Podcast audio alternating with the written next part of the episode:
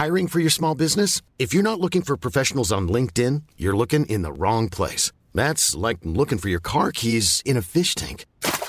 LinkedIn helps you hire professionals you can't find anywhere else, even those who aren't actively searching for a new job but might be open to the perfect role. In a given month, over seventy percent of LinkedIn users don't even visit other leading job sites. So start looking in the right place. With LinkedIn, you can hire professionals like a professional. Post your free job on linkedin dot com slash people today.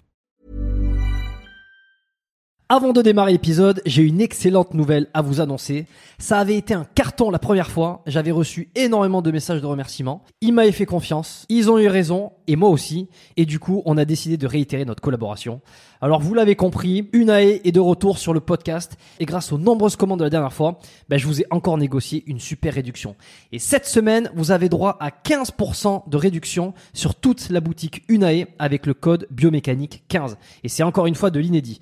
Alors, pour ceux qui qui était complètement passé à côté la dernière fois, Unae, c'est la marque de compléments alimentaires de Julien Vénesson qui fait l'unanimité dans le paysage français actuel dans le domaine de la santé et de la longévité. Ce sont des compléments d'ultra qualité avec des ingrédients de la plus haute pureté et qui sont issus de l'agriculture biologique. Ils ont une charte qualité incroyable et tout est vérifiable sur le site internet.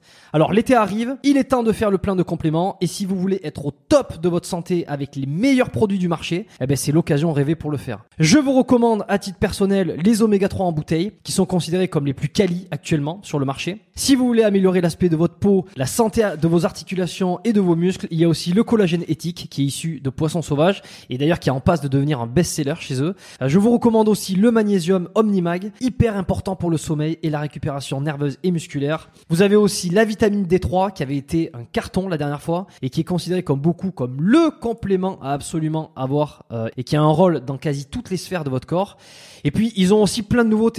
Il y a le multivitamine spécial ménopause, il y a le sommeil serein qui est une version améliorée de la mélatonine pour ceux qui ont du mal à bien dormir. Il y a aussi, euh, alors je les ai pas encore testés mais ça a l'air d'être du lourd, c'est le biotique immunité et le biotique digestion pour booster votre système immunitaire et votre microbiote.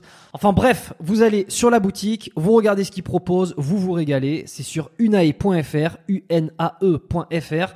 La dernière fois vous avez été des centaines à passer commande, vous avez créé des ruptures de stock sur certains produits, alors cette fois bah, traînez pas. Et en plus, je vous rappelle que vous avez quinze pour cent de réduction avec le code biomécanique quinze. Ils ne font quasi jamais des réductions aussi importantes vu la qualité de leurs produits. Alors c'est le moment d'en profiter. La promotion, c'est cette semaine uniquement. Ça se termine ce dimanche, le douze mai. Alors profitez-en un max et faites-moi vos retours. Et maintenant, place à l'épisode.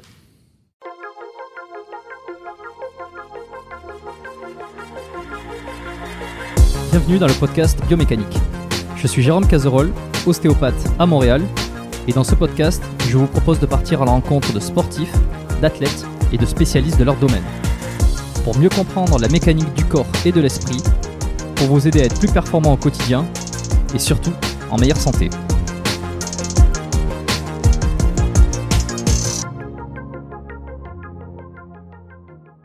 Donc bonjour à tous, euh, bienvenue dans un nouvel épisode du podcast Biomécanique. Je suis aujourd'hui avec Didier Reiss. Alors première question déjà, Didier Reiss ou Didier Reiss ? Est-ce qu'il faut, est-ce que je peux le dire à l'américaine ? euh, bah, tu seras le premier à le dire à l'américaine. Déjà je te dis bonjour. Ensuite, euh, souvent on me dit Reiss, on me prononce à l'allemande parce que effectivement ah ouais. mes, mes origines étaient alsaciennes et allemandes, donc euh, Reiss ça pouvait passer, mais sauf qu'on dit Reiss. Voilà. Reiss. Bon ça très bien. Euh... Alors bon, il y a plusieurs épisodes, euh, j'ai... ça fait un moment qu'on n'a pas ici parlé dans l'émission de, de préparation physique, euh, ce qui va être le cas aujourd'hui, euh, puisque tu es un, un, un acteur assez connu dans le, dans le milieu, on va dire. J'avais, j'avais eu euh, Aurélien Broussal-Derval, Olivier Bollier, euh, on en a rigolé en off en disant que c'était des petits nouveaux qui montaient, évidemment, pour ceux qui l'ont pas compris, c'est, c'est une blague. Euh, est-ce que tout d'abord, tu pourrais te présenter brièvement pour les auditeurs euh, les nouveaux auditeurs qui, qui ne connaîtraient pas, euh, qui, est, qui ne sauraient pas qui est Didier Reiss. Pour les auditeurs chanceux qui ne me connaîtraient pas encore, eh bien, bon, bah, Didier, donc, alors, ça fait bah, c'est vingt ans cette année que je suis dans le milieu euh, pro. Euh, j'ai commencé en quatre-vingt-dix-huit mes premières formations, ce qui ne me rajeunit pas. Euh, ça fait par contre seize ans que je fais de la formation, on va dire, sérieusement. Donc, j'ai commencé assez tôt des petites formations, enfin à donner, hein, à, à faire de la formation dans des, des organismes privés.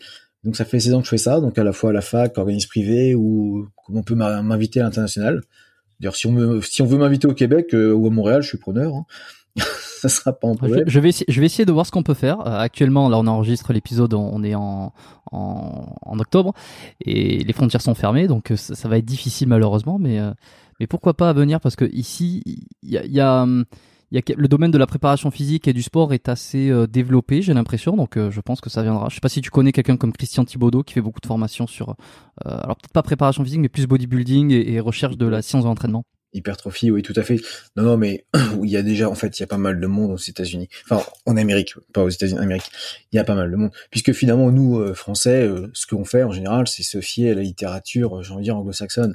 Et l'avantage, en fait, du Canada, du Québec, c'est d'être très souvent bilingue et d'avoir accès ra- plus rapidement que les Français en fait à cette littérature. Donc j'ai pas envie de dire qu'on n'a rien à leur apprendre, mais enfin on n'a pas de scoop incroyable en tout cas à leur donner, euh, puisqu'en en général on a plutôt fait l'inverse, on allait puiser ce qui se passait là-bas. Pour vite fait continuer à me présenter, donc bah j'ai commencé comme prof, j'ai un des sports de combat, mais j'ai commencé comme prof de musculation, j'étais salarié en salle, j'ai fait du coaching, euh, ensuite bah le football est arrivé à moi plusieurs fois, en fait, euh, on pourrait dire par hasard, bon, c'est peut-être pas vraiment du hasard, bien que je n'y connaissais rien au foot. Et actuellement, je m'occupe ben, que de footballeurs, hein, je, je n'ai plus d'autres sportifs. Euh, c'est, c'est plus que rare. Du conseil, mais je n'ai pas professionnellement d'autres sportifs que des footballeurs. Ça, plus euh, bon bah donc les, l'écriture de, de, de, de livres, comme la Bible de la préparation physique, bah, qui a très bien marché, on a cinquante mille exemplaires vendus, c'est du c'est de l'imprévu, c'était... Oh oui, c'est énorme, mais c'était, on, on s'y attendait pas, parce qu'un bouquin, en général, un peu technique comme ça, c'est pas du tout ce qui plaît, on aime bien les images et les solutions toutes faites, et puis finalement, on vient de faire la troisième édition, là, encore plus grande, plus grosse, un chapitre de plus, et bon, assez, assez heureux là-dessus. Puis je termine là sur du, du e-learning que je viens de créer, parce que avec toutes ces années, le nombre de questions que j'ai de manière hebdomadaire sur Facebook, Instagram, c'est, c'est juste euh, euh, impossible à répondre. Alors, je vais pas dire qu'on pouvait l'allier, en fait, le plaisir au business, mais bon, quelque part, si, tout savoir-faire, il a été mis en ligne et ça va être, euh, ça va être plus simple maintenant, puisque je, je connais bien en fait les lacunes de la formation, à la fois universitaire, j'ai envie de dire, et sur les, les B P G E P S. Euh, on sait où on peut aller et là où on peut pas aller, donc je peux tout offrir maintenant en, en ligne.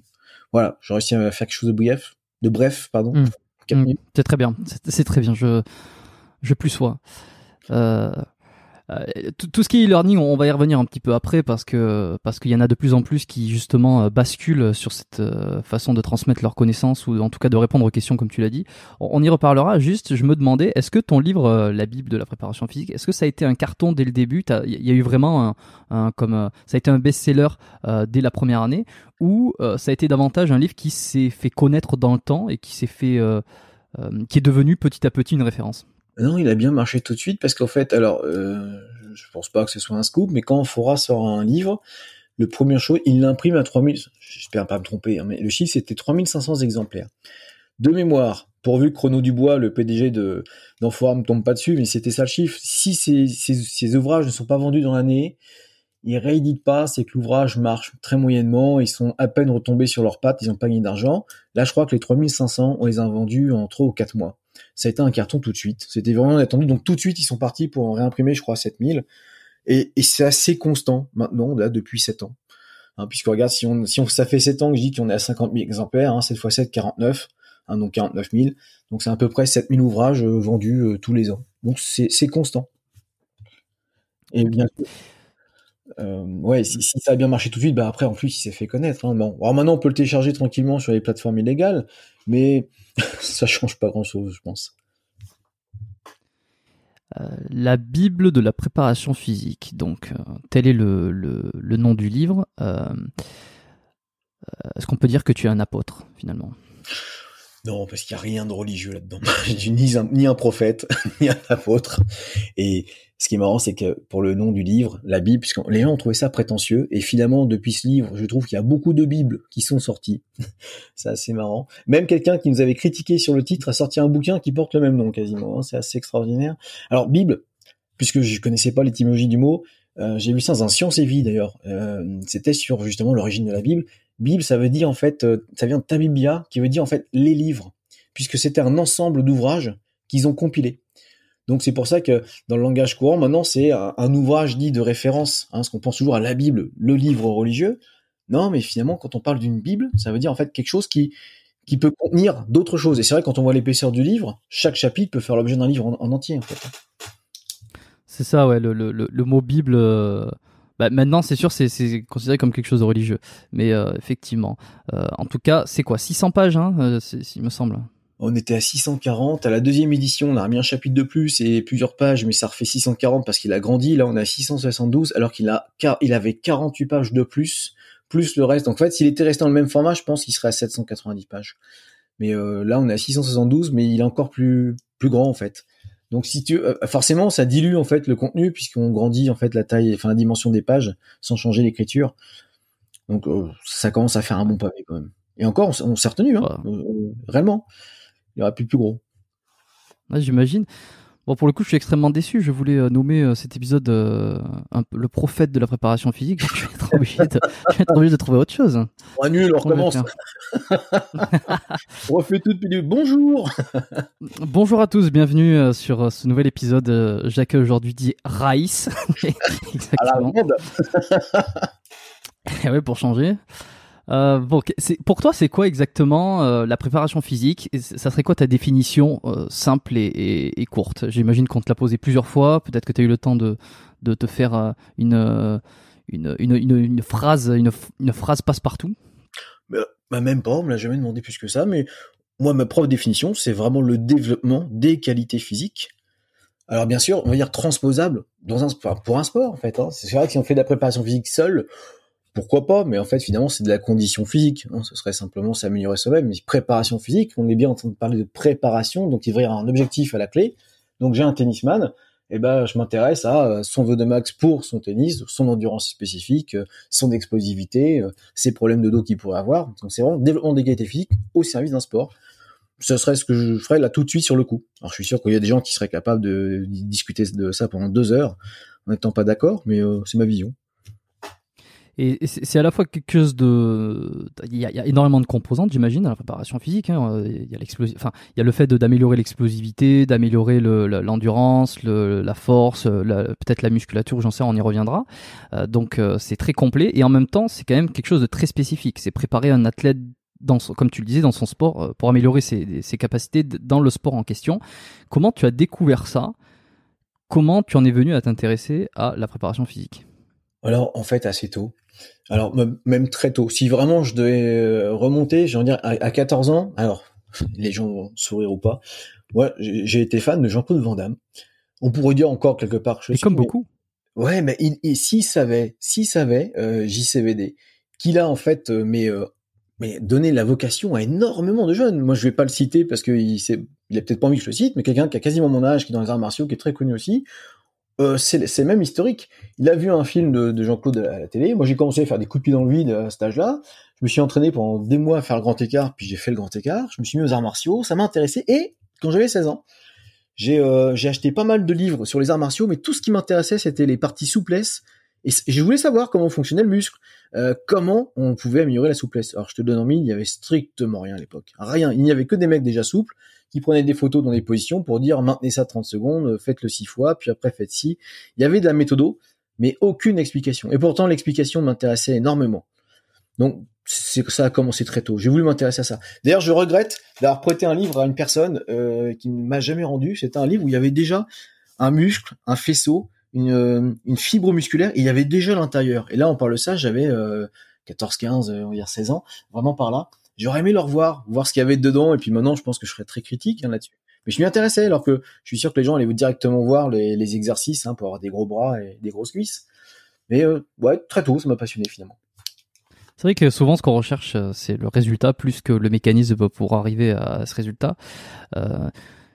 Avant, avant de m'intéresser au sport et notamment à la prise de, de, de muscles, à, au, au résultat, c'est vrai que euh, j'ai eu la chance moi de passer par des études qui m'ont fait euh, découvrir tout ce qui était la biologie, la, la biochimie, euh, l'anatomie aussi, la, l'histologie, c'est qui est l'étude des tissus, euh, donc euh, tout ce qui est actine, myosine, comment un, les, les filaments d'actine, et comment, ça, comment un muscle se contracte. Euh, bon, je... je Là, je parle d'il y a quelques années, je me souviens plus tous les détails, évidemment, mais tu, je, je pense que la compréhension de mécanismes euh, te sert euh, tellement euh, déjà à prendre du recul sur le résultat et, et, et également à, à arriver plus facilement à ce résultat. Je pense qu'on est, on est bien tous différents, donc je pense que du coup nous on a un point commun. Il y a beaucoup de gens qui sont pas du tout du tout intéressés, ils veulent que la solution, mais ça veut dire qu'ils se limitent aussi à une solution. C'est-à-dire qu'en cas de problème légèrement différent ou de situation différente, bah ils auront besoin qu'on leur apporte une nouvelle solution. Bah effectivement, je pars du principe que si si t'as, en tout cas t'as cru comprendre comment ça marche, bah tu trouves toutes les solutions tout seul et c'est toi qui les écris finalement pour les autres. J'ai envie de dire, mmh. quand je fais, quand je donne des cours, je leur dis soit vous allez voir toutes toutes les les manières d'intermittents qu'il existe de faire, soit vous avez compris comment ça marche, la récupération, les machins, et vous les construisez vous-même, vos intermittents, vous n'avez plus besoin d'un bouquin avec les, euh, les trois cents euh, manières différentes de faire. C'est toujours bien d'aller voir l'originalité d'un collègue, parce qu'on on peut pas refaire le monde tout seul, mais je, moi je préfère comprendre, hein. C'est ce qui me permet d'agir sur le terrain.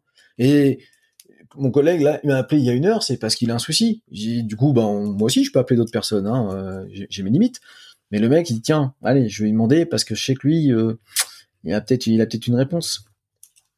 Je pourrais faire dans ce scénario-là, en fait. Ouais. Euh, moi aussi, je, je plus quelqu'un qui essaie de comprendre euh, comment ça fonctionne. Mais bon, après, euh, tout, tout, je pense que tout dépend le niveau d'intérêt aussi, le niveau de, de, de passion qu'on peut avoir. Euh, et, des, et des fois, c'est, euh, c'est le niveau d'intérêt monte progressivement. Euh, c'est-à-dire que tu peux au début vouloir le résultat sans forcément t'intéresser au mécanisme, et plus tu, plus tu, tu finis par euh, par être intéressé par le truc, et puis tu vas aller creuser dedans, et finalement c'est une boucle sans fin. Euh, ouais, qu'est-ce que t'en penses? Ouais, mais si, j'allais dire en fait, et non mais c'est bien que t'aies dit ça, parce que il euh, y a des gens qui peuvent m'écouter en me disant, mais ouais, j'ai peut-être pas, j'ai peut-être pas votre passion, ou j'ai peut-être pas le temps que vous avez, et effectivement on n'a peut-être pas tous le même temps à consacrer à quelque chose, ou l'envie, il euh, y en a, c'est, c'est, c'est pas qu'ils se complaisent euh, de leur situation, mais ils ont passé leur diplôme, ils, ils, ils entraînent des gens, ils ont un très bon relationnel, ça se passe bien, ils ont, ils ressentent pas le besoin d'aller plus loin. Alors là, moi, je regarde, je tourne la tête à droite, tu vois, j'ai ma bibliothèque, je me suis amusé à les compter hier, j'ai deux cent quatre-vingts bouquins, je pense qu'il y a beaucoup de gens qui n'ont pas deux cent quatre-vingts bouquins, et, et souvent, en plus, ils vont me dire, les, ce que je prends en photo, je montre aux jeunes, ils me disent, mais monsieur, vous avez lu? Ben, j'ai dit, oui, c'est pas juste pour faire de la place dans la, biblio- dans la bibliothèque. Mais il y a beaucoup de gens qui vont pas prendre deux cent quatre-vingts livres, ou, et puis c'est juste les, les physiques, hein, je parle pas en plus des versions électroniques, plus les articles. Donc c'est ouais la passion que tu as envie de mettre, et, et l'énergie dedans. Et puis tu as des gens qui peuvent être dans notre profession comme nous, mais avoir une, une autre passion à côté, où ils vont passer plus de temps. Hein, le, le mec, je sais pas, il aime le billard, puis il fait des compétitions de billard, ça lui prend du temps, donc il a pas envie de, en plus de son boulot, qu'il considère comme un boulot, d'aller s'informer. Alors que moi j'ai la chance d'avoir un boulot qui, qui fait partie de mes passions, donc euh, ça me va bien d'y consacrer du temps.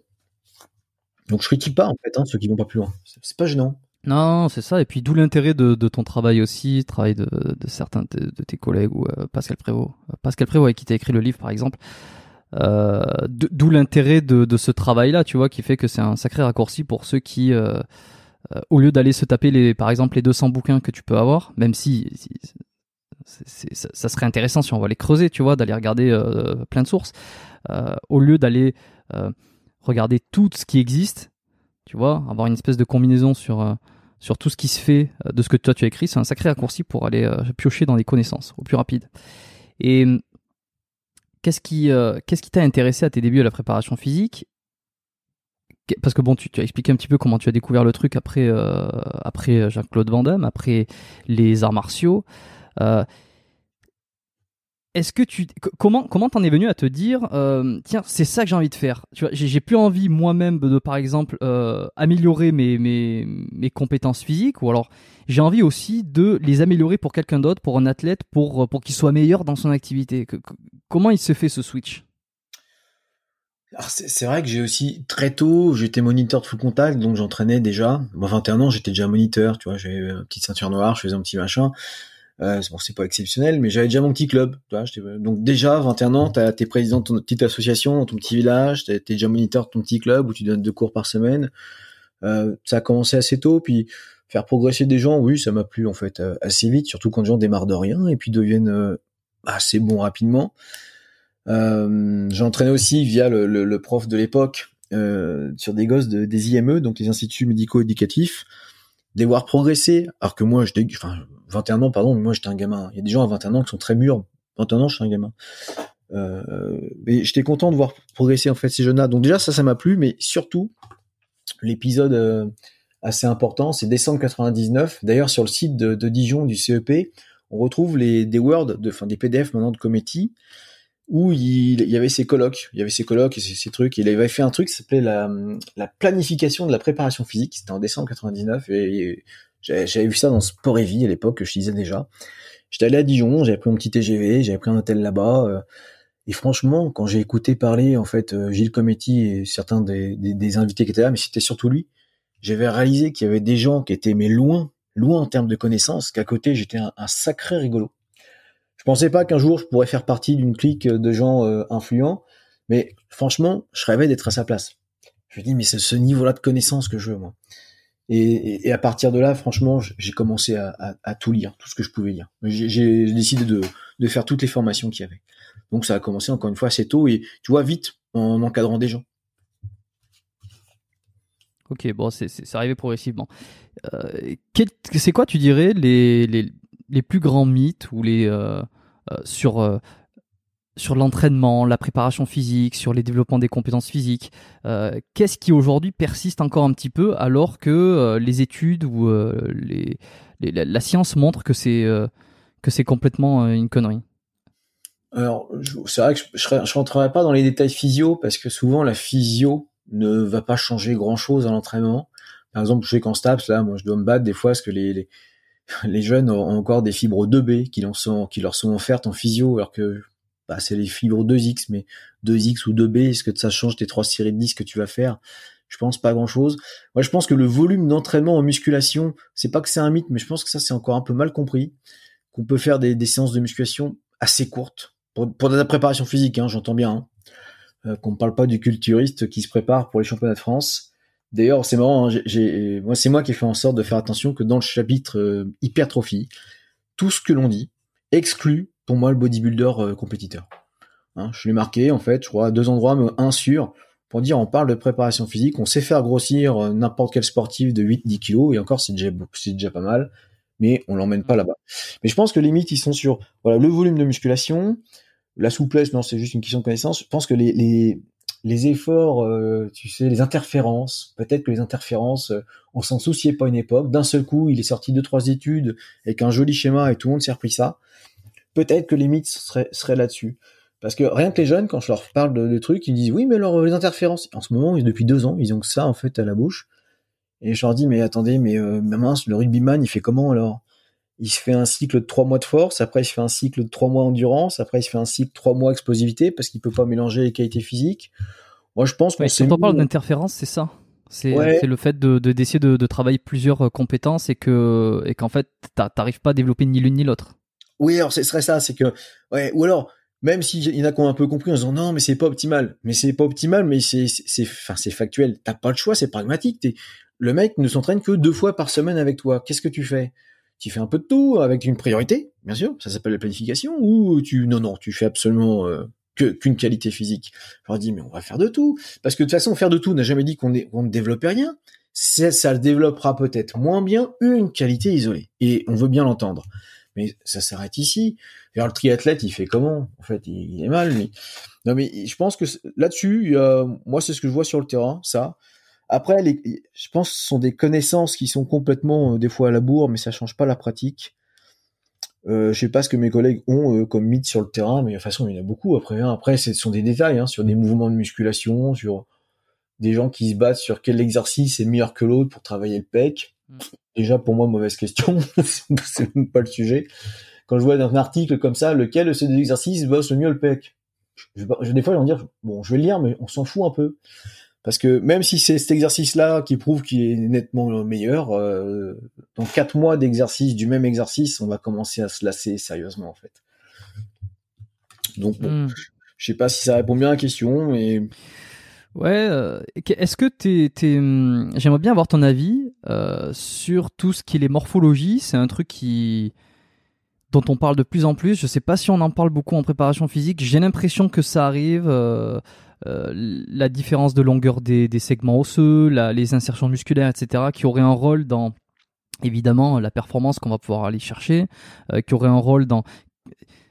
On a l'habitude de, de, de dire ça, hein, quelqu'un qui a les bras, les avant-bras courts, il aura plus de facilité euh, que quelqu'un qui a les avant-bras longs à, faire, à être performant au développé couché. Et si, si, si les deux personnes sont équivalentes partout, on va dire, parce qu'il y aura moins de, d'amplitude, il y aura moins de distance, et par conséquent, il, il, ça sera plus facile pour lui. Euh, bon, c'est jamais aussi simple, parce que les deux sont jamais ressemblants à quatre-vingt-dix-neuf pour cent, et juste avoir une seule différence, qui est, qui est les bras courts et les bras longs. Mais... Euh, c'est quoi ton avis sur euh, tout ce qui est morphologie ? Est-ce que tu adaptes, t'essaies d'adapter les entraînements ? Est-ce que euh, t'as, t'as creusé sur ces sujets-là ?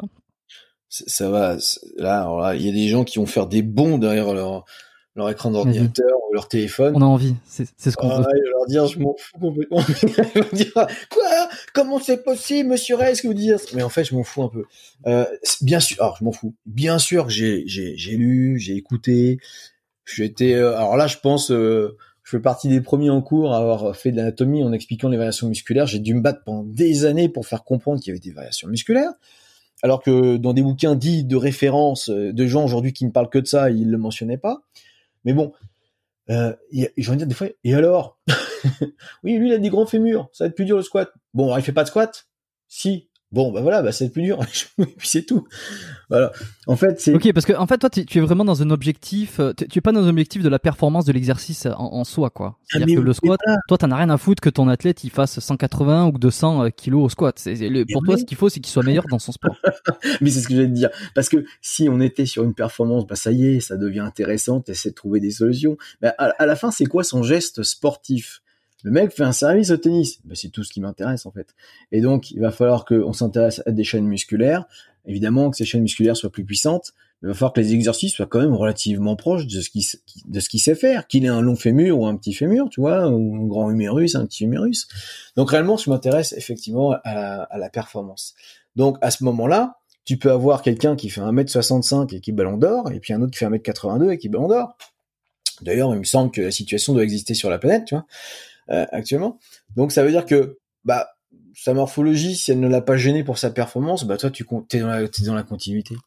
Et ce, ce que je vois quand je vois les bon des, des petites vidéos YouTube, c'est un petit vidéo, c'est péjoratif en fait, hein, mais le gars il va s'énerver et puis pour entraîner un mec qui est banquier, tu vois derrière. J'ai envie de dire bon, pourquoi pas. Tu t'es tu t'es affolé sur deux trois petits trucs, sur une spécificité. T'as vu, il a les épaules comme ça. Ouais, mais c'est qui le mec en face? C'est personne. Au, aussi gentil soit-il, dans, en termes de performance, c'est personne. Donc quel, quel est le débat en fait? Et puis de toute manière, à la fin, puisque je l'ai vécu, hein, je l'ai vu avec euh, les préférences motrices, avec Action Type, euh, qu'adore Pascal au passage. Hein. Euh, avec d'autres trucs comme ça. Alors, bon, je sais que j'ai vu Rudy Koya, que, que je connais personnellement depuis longtemps, qui s'est mis un peu sur le truc. Mais, mais à la fin, c'est les, les, les mecs, montrez-moi ce que vous faites différent. Est-ce que vous allez lui interdire à lui faire du squat ? Non. Bon, bah, je, ouais, au bout d'un moment, je comprends pas le débat. Si, ça fait, ça fait intelligent des fois. Ça fait intelligent de dire, tu vois, comme toi, t'as des grands fémurs, des petits fémurs, tu vois, le bassin, le dos, tu, tu donnes trois, quatre conseils, t'as eu l'impression d'être très technique pour à la fin dire, il fera trois séries de dix. Et, et les quatre mecs avec quatre morphologies différentes vont faire trois séries de dix. Et c'est pour ça que quand j'entends ça, mais que je vois le résultat, je me dis, tain, tout ce débat pour au final faire la même chose. Et c'est, c'est là que je comprends plus. Je, je, je comprends, je comprends, euh, je comprends ce que tu veux dire, ouais. Euh, et, et tu sais, ça me fait un petit peu penser à quel est le meilleur choix de protéines euh, pour prendre du muscle. C'est, on, on, on est sur un pourcentage qui est tellement faible. Si tu veux, il y a tellement de paramètres à mettre en place avant, avant de commencer à, à se demander s'il faut prendre de, de, de, de, de la protéine de ceci ou de cela. Il y a, entre l'entraînement, entre le repos, entre euh, le, la diète normale, il y a tellement de choses à faire avant. Euh, c'est, à la limite, ça me ferait un petit peu penser à ça. Tu vois, l'adaptation selon la morphologie. Moi, je l'ai, dé, je, je l'ai défendu, je la défends, mais. Et je pense que, que Rudy aussi euh, a, a cette vision-là. C'est, c'est, ça joue un rôle, mais, mais, mais au bout d'un certain temps, au bout d'un certain niveau de pratique. Et si tu veux, quelqu'un qui serait dans ses premières années de musculation, ses premières années d'entraînement, euh, voilà, déjà qui maîtrise un squat, ça, ça, qui fasse du squat, et puis peut-être, euh, peut-être après, ça serait intéressant de voir pourquoi il progresse plus, pourquoi. Euh, et, et est-ce que la personne arrivera jusque-là ? Ouais, bah là, est-ce que la euh, personne arrivera jusque-là, surtout ? Après, tu viens de le dire, si le gars il est déjà arrivé à une certaine saturation, bah c'est là qu'on commence peut-être à réfléchir parce qu'on va lui trouver des solutions. Et on lui en trouvera. Mais je m'énerve pas avant parce que j'ai peur aussi qu'à force, on rentre dans ce qui s'est déjà fait, on fait des erreurs dans le, dans le, dans le sport et dans le sport de haut niveau, à penser que la personne n'était pas apte pour quelque chose. Et finalement, ce mec devient un jour champion du monde ou champion olympique. Donc, euh, faut être prudent sur... Euh, sur nos connaissances. Parce que le gars, il a peut-être un, un long tibia par rapport à son fémur, donc il a peut-être plutôt un petit fémur, ça dépend en plus de son tronc. Ouais, mais peut-être que le gars, au fait, il a une insertion aussi au niveau du gastrocnémien qui est totalement différent, et ça, personne n'a regardé, ou personne ne le sait, et le gars est capable de performances insoupçonnables. Et donc, il faut pas qu'on, il faudrait pas qu'on rate quelque chose en, en ayant cru faire quelque chose d'intelligent derrière, une, une analyse qui n'est pas encore complète. Moi, c'est là où, c'est là où je mets une, voilà, méfiance, ouais. Mais je critique pas après ceux qui le font. C'est juste, mmh. J'aimerais des fois discuter et dire, est-ce que ça vous change vraiment euh, votre manière d'entraîner? Si on me dit, ouais, ça change tout, je dirais, bon, bah, depuis vingt ans, j'ai pas encore vu de gens chez qui ça changeait tout. Bah, je, par contre, ok, peut-être qu'un conseil a été, euh, peut-être quelqu'un qui pratiquait en salle, puis un gars lui dit, tiens, tu devrais plutôt faire ça, puis ça lui a apporté une solution. Il y a des fois, ça doit servir, mais bon, je, je, j'ai presque envie de dire que c'est, normalement, un mec normal aurait dû déjà lui trouver sa solution. Il y a beaucoup de gens qui réfléchissent pas non plus sur le terrain. C'est un petit peu ce qu'on, ce qu'on a dit tout à l'heure. Les gens qui appliquent, qui n'ont pas envie de réfléchir, euh, ça les intéresse pas, peut-être. Et est-ce que tu as remarqué, euh, toi, avec un petit peu ton expérience, euh, d- déjà, première question, euh, quel sport, quel type de sport tu as, tu as préparé? Enfin, euh, quel sport, enfin pas quel sportif, mais euh, quels athlètes et dans quel sport tu as, tu as préparé? Et euh, deuxième, euh, surtout, je voulais savoir. Euh, c'est, est-ce que tu as remarqué que certains, ça me semble évident, mais, mais comme on est sur le truc des, des morphologies, est-ce que tu as remarqué que certains sports euh, sont plus, sont plus fa- faci- faciles pour certains types de morphologies? Est-ce que tu, tu vois vraiment des tendances? On parle souvent, je, je prends l'exemple en bodybuilding, par exemple, dans la, la catégorie bodybuilding, euh, que euh, ceux qui ont des, des, des segments courts, Euh, se retrouvent beaucoup plus en bodybuilding parce que euh, y a, y a moins, enfin, ils ont besoin de, de moins de place pour euh, pour, euh, pour, pour, pour, pour, pour paraître gros. Euh, la morpho, c'est une morphologie qui, qui correspond à, au bodybuilding. Bon, je, je vais pas détailler là, mais est-ce que toi, dans, dans les sports que tu as préparés, tu as remarqué des récurrences euh, de types de morphologie qui excellent ou qui sont faits pour? Alors, si je reprends dans l'ordre, c'est quel type de sportif j'ai préparé. Alors, quand j'ai bossé en salle, j'ai eu tout et je pense que j'ai oublié pas mal de trucs. Mais si on s'intéresse vraiment aux gens où j'ai passé beaucoup plus de temps pour de la performance, alors bien sûr, bah, au début, il y a eu full contact, karaté. Euh, donc, il faudrait que je regarde si cette dame elle avait brillé par la suite, elle était déjà à bon niveau. Il y a eu M M A avant que ce soit la mode. J'aurais dû garder les, les commentaires du, du gars qui est... Je me rappelle qu'il avait marqué qu'il avait un cardio de ouf suite à ce qu'on avait fait. Il était heureux. Euh, du football principalement depuis maintenant, un, maintenant plusieurs années. Mais en salle, t'as l'avantage encore une fois de, d'avoir de tout. Donc du tout venant et tu prépares tous ces gens-là, sauf que tu, tu te mets dans le cadre d'un salarié, donc t'as plus l'impression de les préparer en individuel comme quand tu fais du coaching.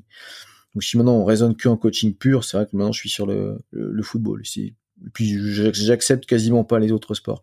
Je consacre plus de temps euh, pour des gens. C'est, c'est, c'est pas dur ce que je veux dire, mais euh, j'ai plus l'âge pour les gens qui n'ont pas les moyens. Euh, je vais pas passer euh, des heures alors mmh. faire une planif, des machins, les avoir sur WhatsApp, euh, se faire un Skype. Enfin, c'est, c'est plus jouable.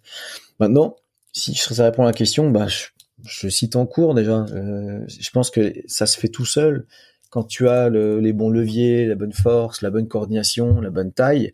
Et je vous dis, la bonne taille, bah, tu vas, tu peux performer dans ton sport. Tu peux être très très bon si tu fais un mètre cinquante-deux, que tu veux faire du tennis professionnel, même si t'es, t'as tout ce qu'il faut, tu fais un mètre cinquante-deux.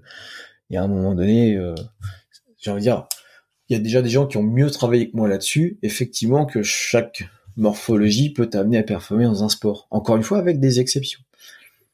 En football, c'est compliqué, hein, parce que t'as un petit peu tous les cabarets. Alors, je sais que la France euh, avait fait une sélection en cherchant plutôt des gens assez grands et assez puissants.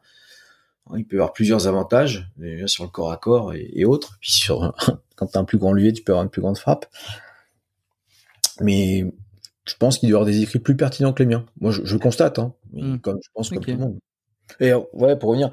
En force athlée, on, on me dit toujours les nains sont très forts. Oui, mais enfin, je connais aucun nain non plus qui a quatre cent cinquante kilos au squat ou à cinq cents, et à un moment donné, ça reste des, des grands. Les, les leviers doivent être favorables, mais à un moment donné, c'est toujours les grands euh, qui, qui performent plus. Hein. Je, je parle pas de proportionnalité. Comment, comment on plus... l'expliquerait ça? Oh, bah, plus de matière, plus de moteur. Hein, à un moment donné, si j'exagère, tu compares une souris à un éléphant, il n'y a plus besoin de savoir qui est le plus fort. À un moment donné, même chez l'humain, hein, entre un mètre quarante-huit et puis un mètre quatre-vingt-quinze, bourré de muscles, il n'y a pas le même nombre de sarcomères et à un moment donné, tu, tu vas pas soulever la même chose. ça, ça a l'air, je pense que c'est presque bête et méchant. C'est, on compare un quatre cylindres à un six cylindres, quoi. Euh, ça paraît logique. Ça, ça paraît de bon sens, effectivement. Enfin, parce que c'est ça un peu le piège aussi, c'est quand on a tendance à trop rentrer dans la technique, dans, dans les différences morphos, dans, dans qui c'est qui est plus fort entre eux, quelqu'un qui aurait... C'est... Moi, c'est des questions que je me suis posées. Euh, tu vois, quelqu'un qui aurait une grosse cage thoracique et des bras longs, et à côté, quelqu'un qui aurait euh, une petite cage thoracique et des bras courts. En gros, les deux personnes ont un levier intéressant et un levier non intéressant. Et lequel est le plus fort ? c'est, c'est, c'est, c'est, c'est, T'en viens à te dire, est-ce que c'est le nombre de paramètres ? Et puis, euh, effectivement, quand tu prends un peu de recul euh, sur la taille et le poids, de manière générale, euh, ça joue, euh, ça fait une, ça fait quand même une, ça, ça peut faire une belle différence, quoi. Euh, une souris, un éléphant, euh, c'est, c'est, ça paraît logique. Tu prends du recul, tu dis, ben bah oui, l'éléphant est, est quand même plus fort et plus, et plus, euh, et plus puissant. Tout le monde devrait s'en faire plein comme ça. Qui est le plus fort, la pieuvre ou le hamster? Non, mais, euh, mais là, on est, si on reste sur la même espèce, euh, je prends le cas de, et même même si on, on prend une grande cage, des petits bras, il manquera toujours quelque chose. Euh, on a des vraies variations musculaires. On parle pas de, de petits, euh, on parle de vraies variations, c'est-à-dire l'absence de certains muscles, de certaines parties du muscle, ou des faisceaux surnuméraires, des muscles en plus. Euh, c'est réel, et je pense que moi ce qui illustre le mieux tout ça, c'est l'histoire de, de, de en deux mille sept de Donald Thomas et Stéphane Holmes, donc les champions du monde de saut en hauteur, enfin le champion olympique avec celui qui est devenu champion du monde. On a un gars qui a démarré à vingt et un ans le saut en hauteur, un an et demi plus tard il devient, il passe deux mètres vingt-deux euh, et il devient champion du monde, alors qu'il y en a un qui a commencé à l'âge de sept ans, qui a fait ça, qui était peut-être le meilleur technicien de tous les temps en saut en hauteur, donc il était câblé pour, il avait les qualités physiques pour. Ouais, mais l'autre, il a juste des tendons qui font vingt-six centimètres. Ça lui suffit. Il a une détente verticale à quatre-vingt-treize centimètres. On peut le voir, ça, dans le reportage qui s'appelle Secret d'athlète. On voit sur YouTube, Secret d'athlète. Il y a quatre volets. Un sur les arcs réflexes, un sur le sprint, qui est très intéressant, d'ailleurs. C'est euh, Tyson Gay et puis, euh, euh, pas Bolt, mais euh, l'autre Jamaïcain, euh, le roi sans couronne. Non. Ouais. Euh, ça me reviendra après. C'est, c'est horrible, on peut dire le, le roi sans couronne, qui était en neuf soixante-quatorze. Et il y avait un sur Michael Phelps, et celui qui était intéressant, c'était sur le saut en hauteur. Ça retrace l'histoire donc de ce champion olympique qui, qui découvre ça à l'âge de sept ans. Ça devient une passion, c'est son père qui l'entraîne. Il découvre que sa, sa croissance s'arrête. Il fera un mètre quatre-vingt-deux au final, ce qui est petit, hein, pour un sauteur en hauteur. C'est le, d'ailleurs, c'est le plus petit médaillé olympique. Mais il a doublé ses entraînements de musculation. Le cartésien au, au possible, hein, tu le vois noter sa petite série, machin. C'était assez terrifiant de le voir faire. En plus, il y a une histoire, hein, qui est écrite là-dessus. On peut le retrouver dans un bouquin qui s'appelle Le gène, le gène du sport. Très intéressant. Là, il y a encore plus de détails parce que le mec est allé, euh, est allé interroger. Mais encore une fois, il se fait avoir par un jeune qui découvre ça à vingt et un ans, et en un an et demi, il devient champion du monde. Simplement parce qu'il a pas de mollet et il a un tendon, en fait, d'Achille à la place euh, du mollet, je veux dire, du gastrocnémien. Donc, il a, il a une raideur énorme. Il fléchit beaucoup plus que la moyenne, en fait, son genou, mais ce qui lui redonne une capacité, en fait, à sauter qui est fulgurante. Alors après, lui veut s'entraîner euh, exactement comme Holmes, sauf que il a pas l'entraînement depuis des années, il a pas les tissus pour. Qu'est-ce qui se passe ? Il commence à avoir des inflammations, des douleurs, et puis en fait, les deux n'ont plus jamais performé derrière. Mais ça, c'est l'histoire de la vie, en fait. Et euh, on a eu de la chance d'avoir ça, c'est filmé, c'est écrit, c'est, on a toutes les traces de dire, vous voyez, vous pouvez avoir tous les bons paramètres, et à un moment donné, il y en a un qui vient qu'une variation génétique à la con, hein, et c'est fini. Et ce qui manque sur des leviers, c'est, bah, est-ce que, parce que le deltoïde, par exemple, le deltoïde antérieur, peut faire absence, il peut faire défaut. C'est pas super rare. Le psoas mineur, c'est cinquante pour cent des gens qui l'ont. Je parle pas de l'iliopsoas, hein, le, le psoas mineur. cinquante pour cent, un sur deux. Donc déjà, rien que pour de la flexion du tronc, il y a une différence. Et je m'arrête ici. Donc toutes ces variations musculaires qui sont euh, liées à la naissance, à, peut-être à différentes ethnies qui ont évolué sur la planète, et maintenant on est en train de croiser, pff, on les a pas. Donc c'est, c'est vrai que c'est, c'est tellement compliqué. On pourrait ne pas comprendre, on pourrait avoir un très bon bouquin sur les, la morphoanatomie en disant, avec ce profil et ce profil, on est, on est censé être meilleur. Puis tu vas tomber sur un gars, ça marche pas du tout en fait. Tu vas pas comprendre pourquoi, mmh. Parce que l'autre, il a des faisceaux. Il y a tellement de paramètres. Ben ouais, puis un, un, un tendon qui s'insère à juste, juste deux millimètres d'écart, que deux millimètres d'écart. Mais en termes de levier, mais c'est énorme. Tu vois, ta protubérance, là, tibiale, j'ai envie de dire, euh, tu la déplaces un petit peu. Ça change tout, en fait, sur le levier, en fait, euh, des quadriceps. Pareil, sur notre biceps, tu changes de deux millimètres, en fait, sa terminaison, mais t'as plus de force ou t'as moins de force. Ils s'y sont même intéressés à une époque, hein. Je me demande s'ils n'avaient pas voulu chercher à voir si on pouvait dépasser un tendon pour essayer de rendre les mecs plus forts, sauf que le temps de cicatrisation te tue définitivement. Donc, ouais, ça, c'est marrant ça. C'est, c'est tellement arbitraire, tellement complexe, qu'à mon avis, euh, bon, c'est, c'est, je ne vais pas dire qu'on se perd là-dedans. C'est, c'est intéressant, hein. Il faut l'avoir euh, à l'esprit, mais tu vois, on en revient à... Pas que ça me passionne pas, c'est que ça me changera pas la personne que j'en fasse. De toute façon, il est comme ça. Donc, euh, bon, je continuerai à essayer de l'aider dans sa direction, même si sur le coup, ça semble pas intéressant ou moins favorable que son cop, que son pote. Je suis en train de chercher quand même notre Jamaïcain.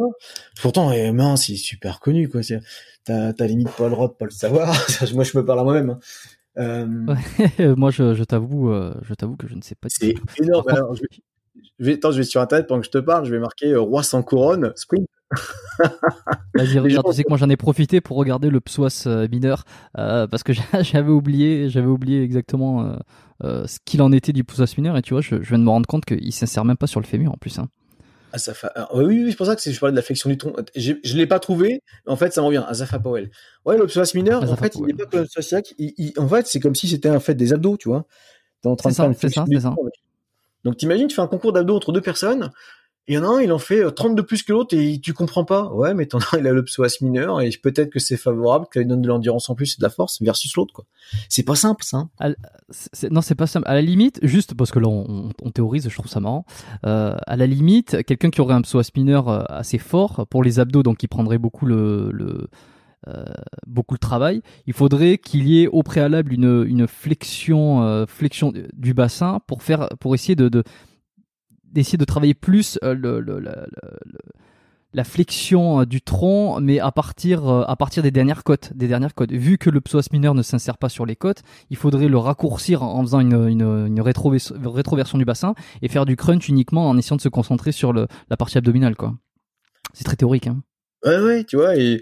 Bon, peut-être que, je sais pas, peut-être que tu vois, les gens qui ont un super psoas mineur, bah, ils font un tort porno, on va savoir. C'est plus facile pour la bascule du bassin. Et là, tu dis, oh, non, ça, je coupe au montage, je peux pas le laisser.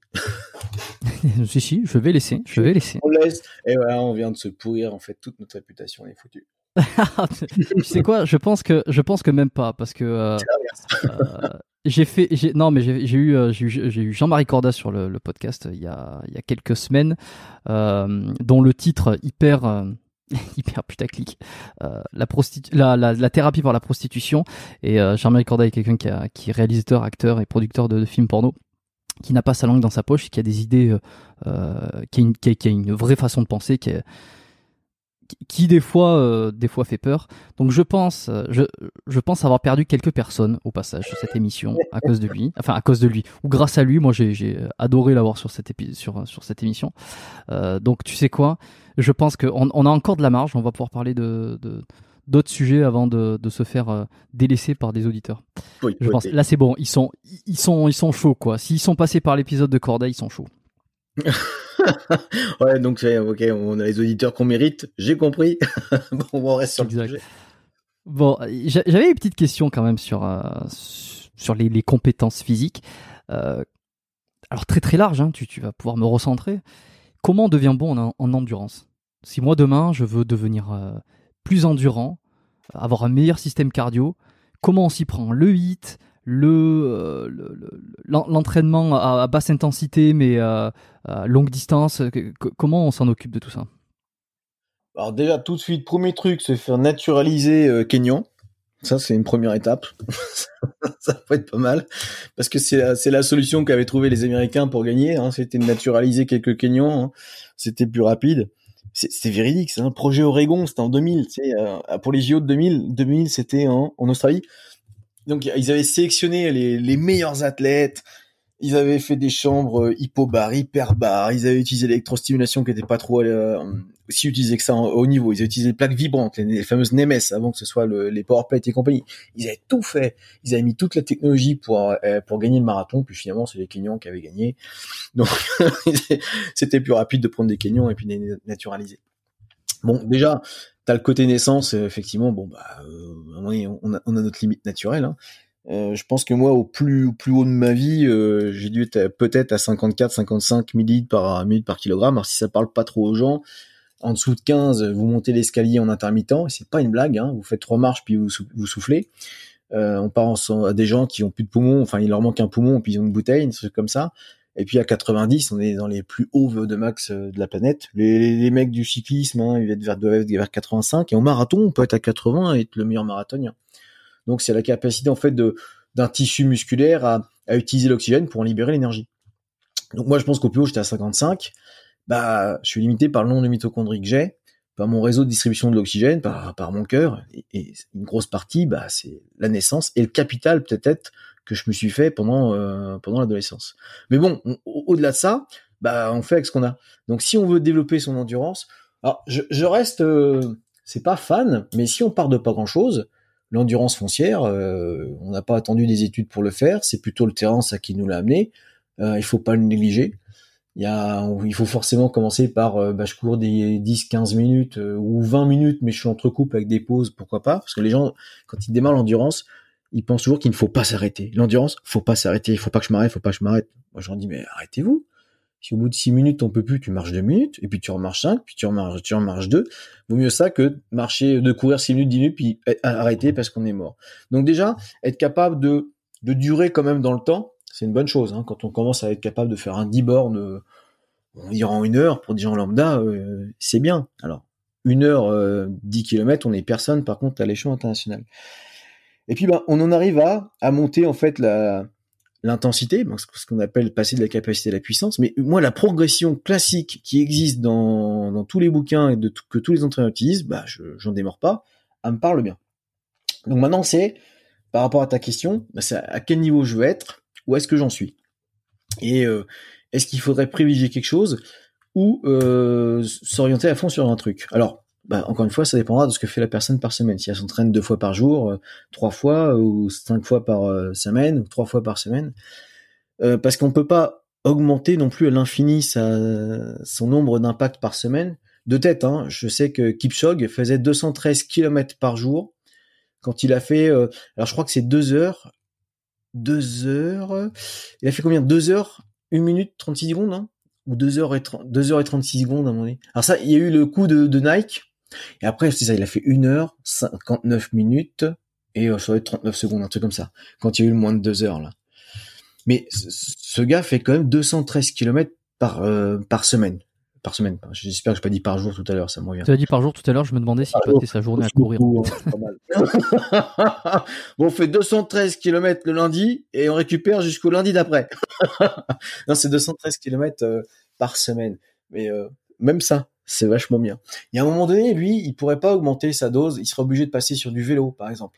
Et moi, je l'applique beaucoup, beaucoup aux gens qui font de l'endurance et même qui se préparent. Parce que je, bah, tu vois, on me parlait de, je te parle de footballeur, mais j'ai quand même pas mal de gens d'endurance qui me posent des questions.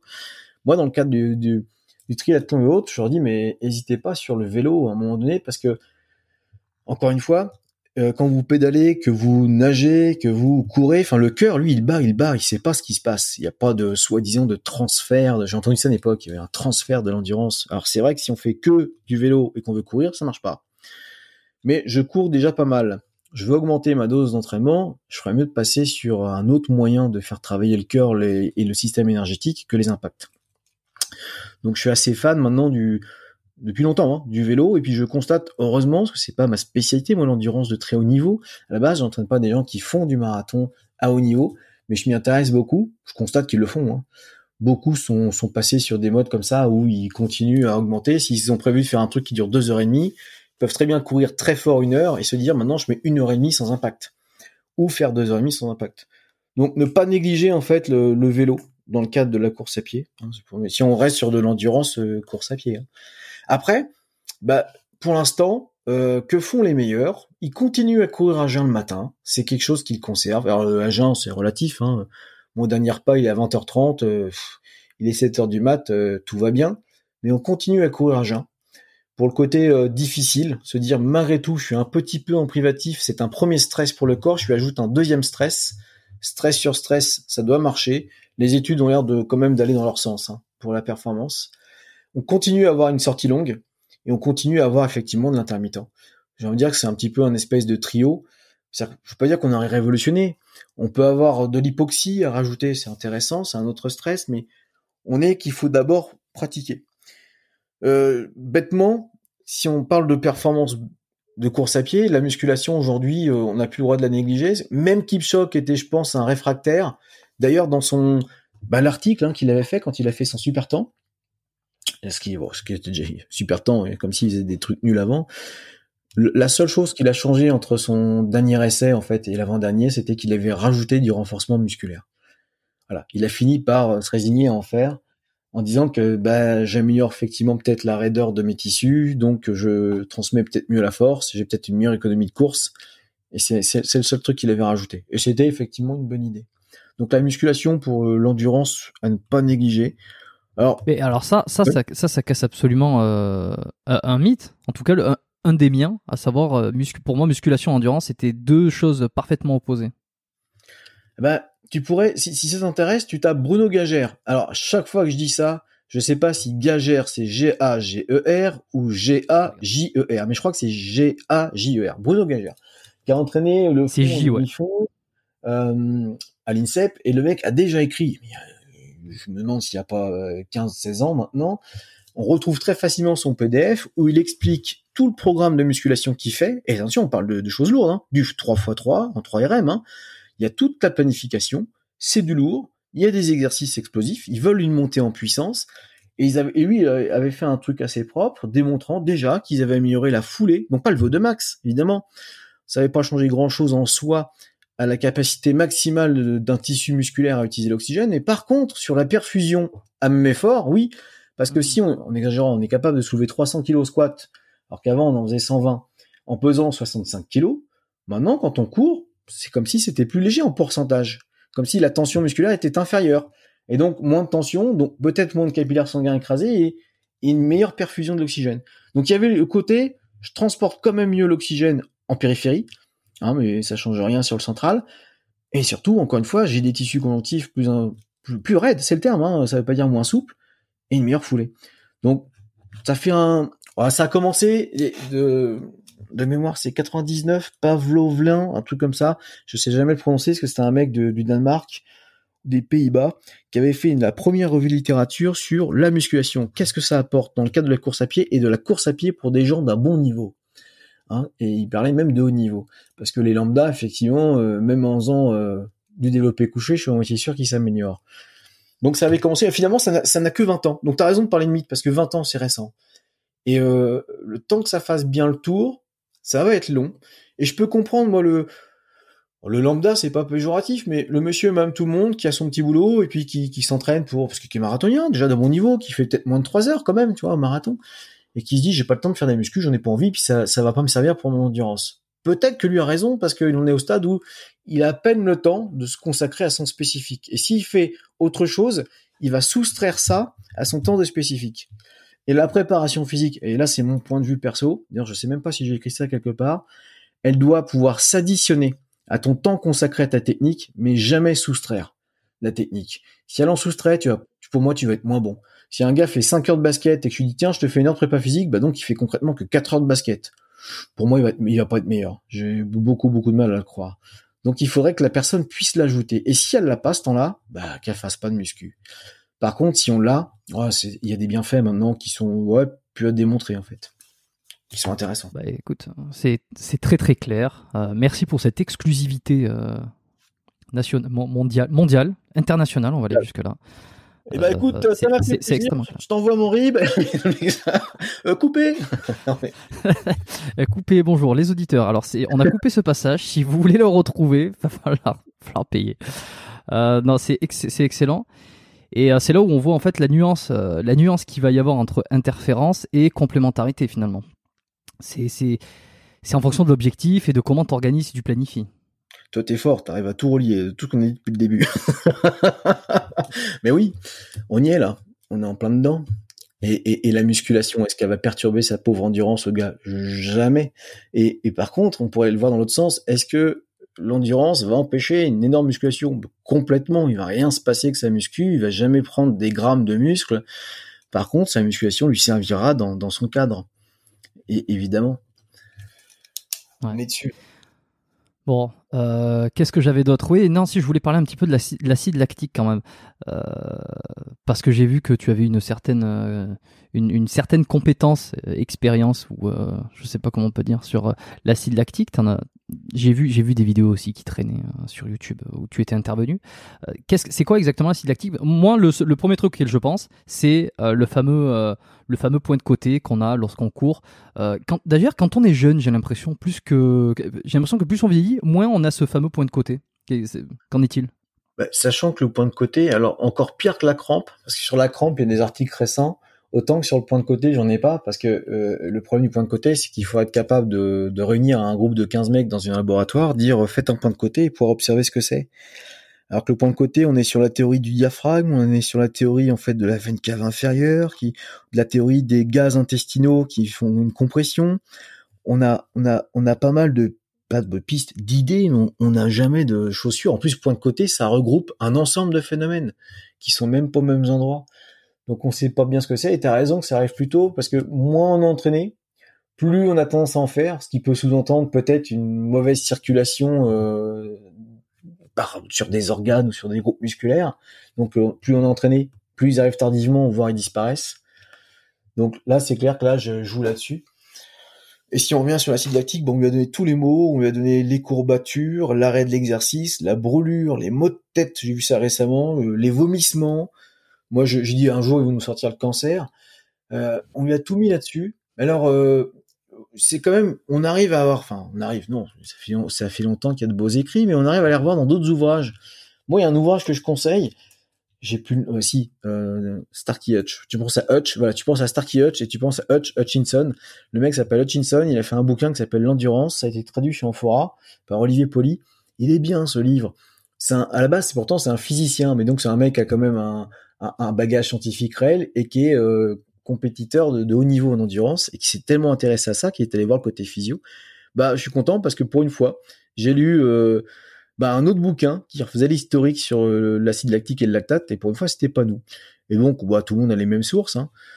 On est arrivé sur une confusion d'un produit qui s'observe effectivement, euh, mais quand il est à l'air libre, et euh, la confusion, c'est que bah, nous, dans nos cellules, on peut pas le créer. Donc c'est vrai que c'est un abus de langage de dire acide lactique, mais un vrai abus, parce qu'en plus acide lactique, les gens ils, ils comprennent que c'est pas bon. L'acide sur une sur la peau, euh, ça fait jamais du bien. Bon, alors par contre, faire des shakers en fait euh, d'acides aminés, ça gêne personne. Mais c'est marrant que dans un contexte ça craint et dans l'autre ça craint pas. Bon, l'acide lactique, il y en a pas en fait dans la cellule humaine, et il y a pas de. Avant on disait il y avait une création d'un produit qui était un dérivé du glucose et juste derrière il se séparait. Donc c'est ce que j'ai appris moi, bleu, avec une partie voilà dangereuse, le fameux ion H plus qui vient toujours, qui n'existe jamais à l'état naturel, il ne peut que se lier instantanément à, à une autre molécule, il lui faut un transporteur. Il y en a tellement de formes différentes. Déjà dans un simple verre d'eau, si vous pouviez voir les différentes formes de, de d'H deux O qui existent à, à chaque instant, ça serait marrant. Mais donc cet acide lactique, on lui a donné tous les mots, et en fait sur tous les mots qu'on lui a donnés, il y en a aucun. Voilà, ça c'est bien bien documenté et on continue même à la fac et c'est malheureux parce que pour moi la fac c'est vraiment j'ai, j'ai moi je vais pas refaire tout mon historique perso, j'ai arrêté en fait les études pendant quatre ans. J'ai mon fauteuil qui grince hein, si vous entendez des bruits bizarres, c'est un super fauteuil qui fait des bruits. Bon, ouais, pendant quatre ans, j'ai arrêté les études et quand j'ai repris pour moi la fac, c'est l'endroit où il y a de la connaissance là, c'est enfin on va m'apporter le la vérité du moment. Bon, malheureusement euh c'est la vérité d'il y a vingt ans pour certains endroits, je vais pas revenir là-dessus. Mais donc, c'est pour ça que des gens continuent à avoir dans leur cursus d'études de l'acide lactique. Alors, l'arrêté, c'est du lactate et ça change, en fait, la donne. Parce que si l'entraînement change pas trop, sur le raisonnement, ça change tout. On continue encore à faire courir des gens pour leur faire éliminer l'acide lactique. Et le pire, c'est qu'on peut trouver des études où on démontrait bien que si on court, il y avait effectivement peut-être des améliorations. Mais donc, toujours pas, parce qu'ils auraient évacué l'acide lactique. Le, donc, il y a des raisonnements de terrain qui sont très mauvais. Et c'est, c'est dommage, parce que on pourrait évoluer et ne plus entendre ça à la télé. Moi, je l'entends de champion olympique, hein. C'est, euh, j'avais les jambes pleines d'acide lactique. Bah, chaque fois, je me marre, je dis, ça m'étonnerait. Je suis toujours pas médaille d'or dans ta discipline, mais, euh, ça veut dire que tu encore, tu entends ça, toi, jeune sportif. C'est pas normal. C'est-à-dire que ton entraîneur fait des, des, c'est même pas des raccourcis. C'est qu'il ferait mieux de ne pas parler de physio s'il estime que ça ne l'intéresse pas de se mettre à jour. C'est-à-dire que c'est ça que je, qui, me, qui m'embête avec les gens dits de terrain, parce que finalement, moi, je me demande où je me place, je suis sur le terrain, c'est qu'ils vont dire c'est pas intéressant, je m'intéresse pas à ça, je suis je suis un mec de terrain. Bah alors parle de terrain, commence pas à rentrer dans de la physio que tu ne maîtrises pas du tout et au-delà de maîtriser que tu n'as pas fait l'effort en fait de réviser. Et ce qui est dommage, c'est que si l'entraînement en fait se base sur une fausse physio, bah par coup de chance on retombe des fois sur nos pattes parce qu'effectivement c'est intéressant de rajouter de la récupération active qui peut même pas s'appeler récupération active. On peut pas récupérer activement, récupérer c'est forcément passif, récupérer c'est dans ton lit assis sur une chaise. Moi, si j'ai une Formule un et que je fais trois tours à fond, je récupère pas en faisant un petit tour de, de circuit tout doucement. Je ne peux que consommer du carburant. Et c'est pareil sur un être vivant. Si je vais recourir, je ne peux que consommer de l'énergie. C'est, c'est obligatoire. Par contre, c'est une somme d'entraînement en plus. C'est pour ça qu'on a réussi à démontrer que les gens qui faisaient de la récupération active sur les années étaient meilleurs. Mais parce qu'ils faisaient une quantité, dix plus dix plus dix, et à la fin, c'était des heures d'aérobie supplémentaires. Donc une meilleure oxygénation. Mais c'était toujours pas en lien avec l'acide lactique. C'était un, c'est infernal. C'est vrai que j'ai toujours trouvé ça... Euh... Enfin, toujours, tu sais, c'est toujours a posteriori qu'on, qu'on peut dire qu'on trouvait ça bizarre, mais euh, je me souviens quand j'étais, euh, quand j'étais plus jeune, je faisais du tennis. Ça m'était arrivé de faire des, des petits stages l'été, des stages de tennis de... Euh, tu sais, pour être meilleur. Et puis c'était, on était comme une équipe et on, on faisait plusieurs compétitions dans l'été. Et je sais pas pourquoi je pense à ça, mais ça me revient. Euh, le, l'idée, l'entraîneur qui nous disait, après avoir fait un entraînement, vous allez courir pendant quinze minutes pour faire un décrassage. Euh, et alors peut-être que je n'avais pas réellement conscience à ce moment-là, mais, mais c'est, c'est un petit peu comme si j'avais cette question en tête. Pourquoi, on, pourquoi courir pour se débarrasser de, de quelque chose ? Pourquoi on, se décrasser de quoi ? Et en fait, là où la récupération active a un sens, c'est comme tu dis, quoi. C'est, en fait, tu rajoutes un entraînement qui améliore tes compétences et non pas enlever quelque chose. Euh, c'est, c'est pas, c'est pas en faisant plus que tu fais moins. Enfin, je, sur le moment T. Ouais, ouais, c'est, c'est, c'est, c'est fou, en fait. Bon, je l'entends encore une fois me dire, moi, est-ce que je vais faire de la récupération active, par exemple ? Ben, je, alors, j'essaie de changer de terme, mais faut plus se battre. On dit, oui, oui, vas-y, fais-le, mais par contre, dans ce cas, fais-le au bon moment. Parce que, lors d'entraînement, c'est, c'est bien, c'est dix minutes de plus. Lors de, de, de, de compétition, ça y est, ce n'est plus du tout intéressant. C'est pour ça qu'à un moment donné, il faut quand même que la physio revienne et reprenne un peu sa place, que la connaissance puisse servir. Parce que si, si l'entraîneur continue à faire cette espèce d'erreur de faire faire un dix minutes de plus, alors que ça semble finalement, si on réfléchit, pas si logique que ça. Si à ce moment-là, c'est quand même positif, dans le cadre d'un, d'une, d'un meeting d'athlétisme sur deux jours, et que là, on va refaire courir dix minutes le mec, là, c'est, ça y est, c'était plus positif. Là, fallait lui foutre la paix. Il vient de faire sa perf. Très bien. Allez, tu vas te prendre ton petit jus d'orange. Puis en plus, je dis jus d'orange volontairement. C'est rien qu'avec ça, il y a des mecs qui font cinq heures de vidéo. Mais va récupérer. Et puis, ne fais plus d'efforts pour être meilleur à la prochaine compète, qui est peut-être dans cinq heures ou qui est peut-être demain matin, tu vois. Yes. Qu'est-ce que tu recommandes comme, euh, comme euh, entraînement, comme composition, euh, si on est uniquement pour un objectif santé, longévité ? Oh, bah là, tiens, regarde, euh, alors, ça a évolué. Alors, les recommandations de l'O M S valent ce qu'elles valent, mais elles sont pas si bêtes parce qu'elles rejoignent des, des grosses méta-analyses. En plus, c'est un, c'est un sujet, moi, depuis trois ans, qui m'intéresse énormément. Alors, je, je crois que je vais faire comme les profs que j'avais à l'époque. Qui, je crois que je vais dire la même chose qu'eux, sauf qu'il n'y avait pas Internet. Les mecs, ils étaient en train, ils étaient vieillissants en face de nous, puis ils nous disaient qu'ils s'intéressaient de plus en plus à la santé, peut-être parce qu'ils se sentaient vieillir. Alors, oui, je sais ben, pas si oui, c'est oui. que ça. Parce que moi, j'ai quarante-quatre ans, tu vois, ça, j'ai ouais. plus vingt-deux, je vais, je, je vais pas au J O, là, c'est, c'est fini, la perf. J'ai, j'ai passé l'âge. Quand je vois des mecs de mon âge qui s'arrachent euh, pour rien faire, je veux dire, j'ai rien contre le crossfit, mais je vois au crossfit, le mec, il va se faire un challenge de fou. Genre, calme-toi, tu, tu, t'es personne, tu vas, tu vas devenir personne. Mais on, on raisonne sur la santé. Alors, la santé, bah, c'est quoi? Bah, c'est le fait de maintenir au moins une quantité hebdomadaire. Et la quantité hebdomadaire, elle doit, elle doit normalement être journalière. Parce que dans, dans, l'O M S avait donné cent cinquante minutes d'activité physique, à peu près vers soixante-quinze pour cent du V O deux max. Déjà, les gens savent pas ce que c'est. D'ailleurs, ils l'ont retiré, ça. Ils ont parlé d'efforts modérés ou intenses. Modéré veut dire, euh, t'arrives à parler et, et faire du sport. Et intense, t'y arrives plus. Et ils avaient fixé cent cinquante minutes, donc deux heures trente par semaine, parce que initialement, c'était cinq heures. Donc, c'est presque une heure par jour, sauf le week-end. Donc, on, on devrait faire... la tenir pour, pour tout le monde. Ouais, c'est ça. C'est ça. Donc les gens se sont dit oh là là, donc c'était pouf, tellement loin de ce qu'ils pouvaient faire qu'ils préféraient ne rien faire. Donc on a réduit de moitié en espérant, en se disant c'est mieux que rien. Il y a quand même un impact sur la santé, mais elle n'est pas optimale. Et les gens qui font deux heures et demie peuvent peut-être avec le temps, tendre vers ces cinq heures, donc c'est trois cents minutes. Voilà. Mais avant, il n'y avait pas la muscu. On basait tout sur le V O deux max. Et aujourd'hui, on a compris que la muscu, alors pour une raison, mais alors, celle-là, elle est, elle est pas dans tous les livres, hein. C'est pas pour tout de suite. On a compris que le muscle est un organe endocrine. D'ailleurs, il y a des titres d'articles, hein, qui portent ce nom-là. Hein, euh, muscle is un, un organe, euh, endocrine organe, pardon, avec un accent incroyable que j'ai. Mais en gros, le, le muscle est un organe endocrine et on sécrète jusqu'à trois cents euh, molécules différentes qui ont des rôles bien particuliers. Donc, si on sait que la musculation est intéressante pour la densité euh, minérale osseuse, c'est parce que, justement, quand on fait des efforts intenses, comme le muscle s'attache sur l'os, c'est pas un scoop. Si lui a envie de se renforcer, bah, il serait bien que l'attache soit forte. Donc, d'abord, pendant, en fait, plusieurs semaines, sont envoyés, en fait, des messagers pour inhiber les cellules qui détruisent, en fait, l'os. Donc, ce qui permet d'en construire davantage. Donc, voilà, ça, c'est une myokine, donc un transporteur, euh, une hormone, on va dire, si on, hormone, entre guillemets, parmi les trois cents qui existent. Et donc, aujourd'hui, la musculation deux à trois fois par semaine, c'est pas un luxe, c'est obligatoire, j'ai envie de dire, plus euh, un travail sur l'endurance. Et là, on est bien sur un truc santé classique, hein. Moi, quelqu'un qui me fait deux séries euh, de trois exercices, dans, bah, c'est mon propre cas, hein. Ce matin, j'ai fait quoi? Je suis allé, j'ai fait du chest press, j'ai fait du leg curl juste parce que j'aime bien les ischios. En général, je fais un peu de presse, je vais me faire un tir, des, des tirages. Moi, je me fais deux séries de dix, quinze, mais à, à, à, proche de l'échec, même pas l'échec, parce que j'ai, j'ai plus la, j'ai plus la niaque, hein, de, de, de faire la dernière répétition où j'en peux plus. Je me dis, je me la fais au mental, je, ça m'intéresse pas. L'intensité, elle est là.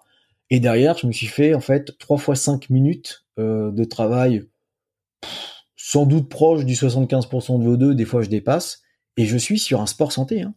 Donc de l'activité physique pour ma santé, il n'y a aucune performance là-dedans. S'il y a un sac de frappe, et il y en a, j'ai une salle dans le coin, il y a un sac de frappe, je me fais un cardio sur, euh, comme ça, ça me permet de lever encore la, la guibole et faire du stretching, tu vois. Mais je suis en plein dans le truc santé. Et je, et je suis pourtant pas toujours dans les recommandations, j'ai envie de dire, euh, classiques. Mes semaines, des fois, me le permettent même pas. Donc il faut que je me lève plus tôt si je dois faire ça. Mmh, mais donc, là, euh, euh, euh, ouais. Ouais. Vas-y, je t'en prie. Non, non, vas-y, je t'en prie, tu peux terminer. Et, et, et là, encore quelqu'un me dirait, mais les interférences. Mais je m'en fous, bonhomme. Je viens de faire ma petite muscu au tout début. Je termine par mon cardio. J'ai mon côté santé. J'ai fait des contractions musculaires qui vont sécréter ces fameuses myokines. Il y en a plein. On est à trois cents. On les a pas encore toutes identifiées. Et on n'a pas leur rôle parfaitement. Ça viendra un jour. Et j'ai fait mon travail de V O deux. V O deux, paramètre le plus, ou alors je me trompe, hein, mais je l'ai lu, je l'ai lu X fois parce que je les recite. Paramètre le plus corrélé pour l'instant à la santé. Plus le V O deux d'un individu est élevé, meilleure est sa santé dans X domaines. Ça ne veut pas dire que celui qui a un, un, un V O deux max à quatre-vingt-cinq millilitres, il est en meilleure santé que celui qui a soixante-deux. Mais si à soixante-deux, tu es à fond de ce que tu peux avoir, alors qu'à quatre-vingt-cinq, ça veut dire que tu ne fais strictement rien, c'est celui qui a soixante-deux qui est en meilleure santé. Le fait d'élever son V O deux veut dire, je bouge, je fais bouger mes articulations, mes muscles, donc je renforce mes os, donc mon système circulatoire est amélioré, donc j'ai une meilleure compliance de mes artères, donc j'ai plus de globules rouges, donc bref, bref, bref, j'ai, j'ai jamais eu la glycémie, toute la cascade qui s'ensuit, quoi. Donc, bah non mais euh, parfait, donc un peu de muscu, un petit peu de, de, enfin de travail de V O deux. Le tra- travail V O deux, est-ce qu'il y a un truc euh, spécifique, travailler dans, dans, tel, euh, dans une rangée précise de, de, de battements par minute cardiaque? Euh, c'est, c'est vrai qu'à un moment donné, on peut pas être trop trop faible. Si vous restez, à... alors c'est vrai qu'on résonne en, en fréquence cardiaque et ça peut se faire. Euh, le, le problème, c'est que le, beaucoup de gens ont beaucoup beaucoup de mal à faire le calcul que je vais donner. Je sais pas, je, c'est c'est pas une critique, hein, c'est vraiment une observation. Je forme des jeunes à l'université, ils sortent du bac, ils ont du mal à faire ça. Il faut calculer sa, sa F C max théorique. Soit on a la réelle, c'est mieux. On a fait un test un jour en labo, on l'a observé sur le terrain. Soit on fait la théorique. On prend donc, euh, alors il faut arrêter deux cent vingt mois l'âge. Hein. C'est vraiment pas la plus précise et plus on, plus, plus on vieillit et moins justement cette formule elle est fiable. Donc vaut mieux prendre G H, hein, qui est euh, de, alors, je vais je vais faire la, la la version intelligente et puis je vais faire la version pratique.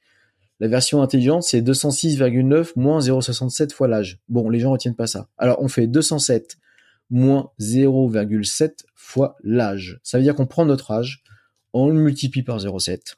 On va avoir un chiffre. Ça, on le soustrait à deux cent sept, on a notre F C max théorique. Quand on a la F C max théorique, il faut quand même avoir la F C de repos. La F C de repos, il suffit de rester deux minutes au sol. Réellement, c'est suffisant.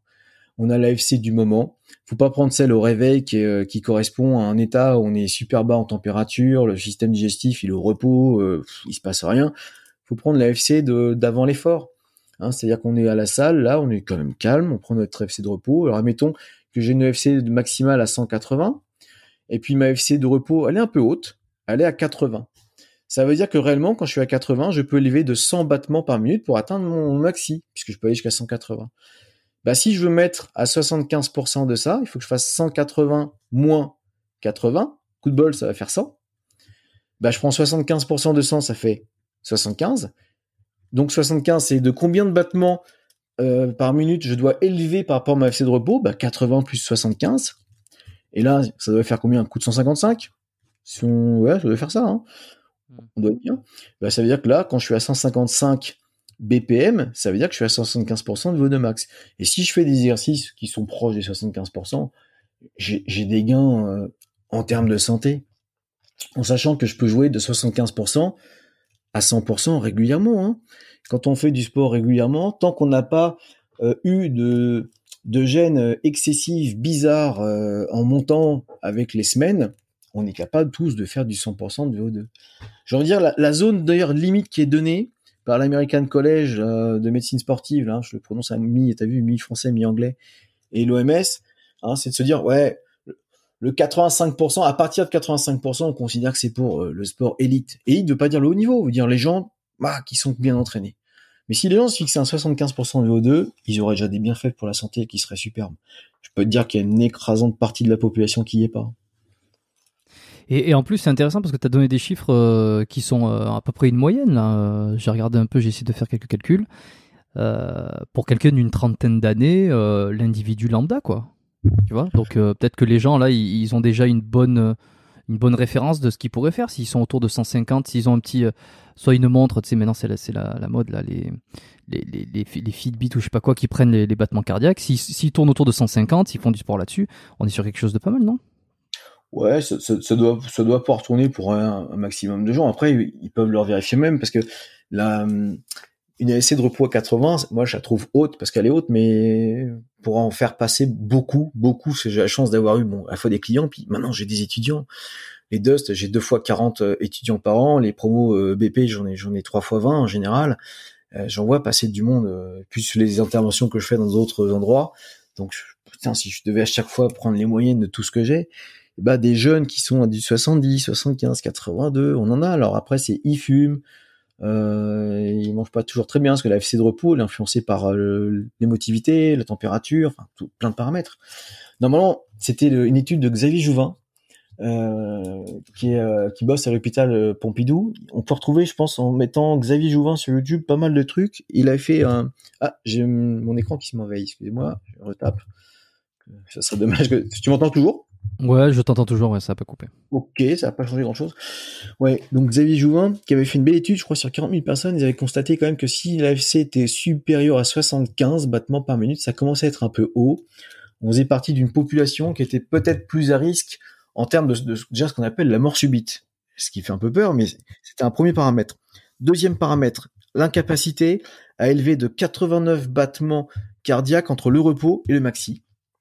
Troisième paramètre, c'était l'incapacité à descendre de, vingt, de plus de vingt-cinq battements par minute en récupération. Donc, tu vois, je fais un effort, je suis à cent quatre-vingts. Au bout d'une minute, je suis à cent soixante. Eh, t'as gagné que vingt battements en une minute. C'est une récupération qui est trop lente. Et le dernier, qui était un peu plus fin, c'était le côté émotionnel. C'est-à-dire que si je dis à quelqu'un, allez, on va se faire un petit test de V O deux et qu'il prend trente pulsations comme ça par minute en étant en repos, un peu sujet au stress, euh, il faisait partie. Et ils avaient les quatre critères là pour être des très très bons candidats à la mort subite. Or, tout ça, ça se gère. Les... Quand on parle de mort subite, euh, on, on est sur un infarctus du myocarde. Ou, ou, euh... ouais, on est sur des gens qui font des fibrillations. Le cœur s'emballe d'un coup. Il bat tellement vite qu'il n'arrive même plus à se remplir. Donc, il, il fait même plus son rôle à distribuer l'oxygène. Et on arrive à des gens qui décèdent à n'importe quel âge de manière un peu imprévisible. Je crois que juste pour la France, euh, on doit être à mille personnes par... Euh, par an, tu vois, qui, qui décèdent de cette mort subite. On dit, bon, bah, c'est pas grand chose, c'est pas grand chose. Bon, il y a des choses déjà évitables, et puis à côté, peut-être qu'il y a des gens qui pourraient être classés là-dedans, hein. Il y a quand même des vrais accidents sportifs tous les ans. Et on va pas critiquer le, les toubibs, parce qu'on n'est pas à leur place, évidemment, puis c'est tellement imprévisible. Tu vas voir ton médecin, t'as vingt-deux ans, je vais, je vais me mettre au tennis. Les mecs, ils te connaissent depuis déjà, depuis que t'as trois ans. allez, tiens, tu vas dans quel club? Ouais, c'est bien. Puis il commence à te faire, ouais, il trempille ton truc, il donne ton papier et tu pars. Faut pas commencer à te faire un électrocardiogramme de repos, te faire faire un test d'effort. Enfin, c'est, c'est juste pas logique. C'est, non, il rentre pas dans les stats, le jeune de vingt-deux ans. Euh, théoriquement, par rapport au fait qu'à quarante-cinq, cinquante ans, t'as des accidents cardiovasculaires. Ouais, mais statistiquement, il va rentrer dans les mille personnes, peut-être tous les ans, qui décèdent de ça. Donc, moi, je dis aux gens toujours, soyez prudents. Le cent cinquante-cinq est un repère, mais avant de l'atteindre, Euh, monter progressivement. Tant que vous êtes en aisance respiratoire les premières fois, vous pouvez faire de l'effort en parlant, vous êtes dans les bonnes zones, hein. Ça veut dire que là, on est quand même encore dans une zone qui est confortable. Faut pas se mettre en, faut pas essayer de faire de la performance dès le début, être en asphyxie. C'est pas, c'est pas une bonne idée, en fait. Puis surtout, il n'y a pas d'intérêt. On va pas plus progresser en mettant plus d'intensité. Ça, ça a été déjà tellement, euh, observé. C'est, il y a un moment donné, le corps peut pas se construire plus vite. Ok, bon, ça résume, ça résume quand même pas mal bien de, de ce qu'il faut essayer de faire pour être en bonne santé. Et une autre question qui a, qui a un lien avec ça, avec la, la santé euh, et la blessure, euh, du coup. Euh, qu'est-ce que tu recommandes comme, les, on va dire, les grands principes fondamentaux? On a, on, j'en ai parlé sur ce podcast, mais j'aime avoir ta vision là. Euh, sur un entraînement classique, co- comment, tu vois, moi je me suis formulé ça sur ma, ma petite... Euh, ma fiche, euh, co- comment ne plus se blesser, euh, les, les, les grands fondamentaux, qu'est-ce qu'on parle de quoi? Alors il y a l'échauffement évidemment, euh, qu'est-ce que tu penses de l'équilibre musculaire avant-arrière, tu sais, le fa- les fameuses épaules en avant, manque de, de, manque de dorsaux par rapport aux muscles euh, bec, avant d'épaule, et cetera. Est-ce que toi t'as, t'as mis en évidence, je sais que t'as aussi parlé beaucoup d'ischio, euh, est-ce que t'as mis en évidence des, des, les grands trucs, les grands, les grands principes pour vraiment ne, euh, limiter au maximum les blessures sur, euh, sur une activité? Alors, c'est, bon, alors, tu vois, là, tu, euh, je, je vais, euh, bah, je, bon, on va expliquer. Euh, J'ai un peu tout mélangé. Olivier Bollier, je sais qu'il aime bien ça, et il l'avait écrit dans le bouquin qu'il avait fait avec Broussal sur la, la préparation physique moderne. Il parle de ratios. Euh, Poliquin, euh, faisait un truc sur les ratios. Alors, moi, perso, alors, là aussi, ça me parle pas du tout. Euh, j'ai pas encore trouvé quelque chose qui puisse me dire qu'il faut, tu vois, tant de pecs par rapport à tant de dorsaux. Alors pourquoi? Parce que dans, dans mon cursus, j'avais eu la, la chance d'avoir une personne qui avait fait une étude sur les, le football, le football pardon, au niveau C F A, et ils avaient fait, tu sais, le fameux ratio quadriceps ischio. Et à l'époque, il y avait ce fameux ratio qu'on a appelé d'ailleurs ratio euh, conventionnel, et on constatait que les footballeurs s'en éloignaient. Et on s'est dit c'est à cause de ça qu'ils se blessent. Donc du coup, ils ont voulu muscler jusqu'à temps de déséquilibrer pour revenir sur un Euh, un ratio conventionnel. Et ils ont augmenté le nombre de blessures. Et ils se sont rendus compte que les footballeurs, de par leur pratique, déjà en C F A, c'est un bon niveau, euh, ils avaient ce qu'on appelait un, un ratio fonctionnel. Ça veut dire que les muscles s'étaient adaptés à la contrainte du sport. Et que si on changeait ce ratio, on cassait quelque chose. Donc, ça ne me parle plus depuis des années, les ratios. Ça ne veut pas dire que euh, j'ai vrai, hein, que je suis dans le bon, hein. Ça, peut-être que d'autres ont, ont, ont raison. Par contre, ce qui me parle beaucoup, c'est la différence gauche-droite, plus qu'avant-arrière. Euh, on est tous peut-être quand même capables de voir que la chaîne poste, parce que tu parlais des ischios, est peut-être un peu faible, on peut voir des trucs, mais je ne parle pas de ratio, en fait, euh, encore une fois, euh, agoniste-antagoniste. Par contre, encore une fois, les déficits bilatéraux, moi ça me parle, et c'est un des premiers trucs que je fais avec un athlète, je regarde la différence, et là ça peut être muscle par muscle, hein. Euh, si c'est le foot, je vais m'intéresser aux quadris, aux ischios, et ensuite aux membres entiers. Voilà, et je vais regarder si euh, tu dépasses, là aussi, chiffre arbitraire pour l'instant, ça mériterait que la littérature évolue là-dessus, ou... mais si tu es au-dessus de quinze pour cent et surtout au-dessus de vingt, j'estime qu'il y a un trop gros déficit entre ton membre gauche et ton membre droit. Alors ça, je vais le rectifier. Voilà, ça, je le rectifie depuis des années, mais je ne regarde pas la balance euh, avant-arrière. Je regarde plutôt... Ça, même... Ça, même sur des sports latéralisés comme le tennis par exemple, on, je pense à un mec comme Nadal avec le bras droit, le bras gauche beaucoup plus gros que le bras droit. Toi, toi tu, tu, tu verrais un intérêt de rééquilibrer ce, cette différence? Oh oui, oui. Alors, mais c'était Pioline. Et, euh, il faut que, si quelqu'un m'écoute, si on m'envoie un mail par Facebook, je vous remercie. Dans un, dans un sport et vie, il y avait une photo du dos de, de Cédric Pioline où on voyait qu'il y avait, mais c'était à l'œil, on voyait bien qu'il y avait une, un déficit bilatéral, il était plus musclé d'un côté que de l'autre, mais il a eu que des problèmes de dos. Qu'il soit plus coordonné, euh, il est droitier au tennis, notre tennisman. Bah oui, il est, il va, il va servir très fort d'un côté, et il sera complètement nul de l'autre, mais ça c'est de la coordination. Maintenant, musculairement, il doit y avoir un équilibre, c'est-à-dire que sur des mouvements simples qui ne demandent pas une coordination de fou, il doit être équilibré, quasiment. il doit pas être à plus de quinze. C'est obligé que quand je tape très fort d'un côté, les autres côtés doivent être en train de compenser et en arriver à un moment donné à la blessure. Enfin, moi, je suis persuadé de ça. Ça se trouve, on démontrera un jour que j'ai tort. Et j'admettrai. Bon, je dirais coup de bol, ça avait bien marché. Et puis, bah, j'étais pas dans le juste. Mais moi, je veux rééquilibrer ce fameux gauche-droite. Je veux pas rendre plus fort le membre qui est déjà fort.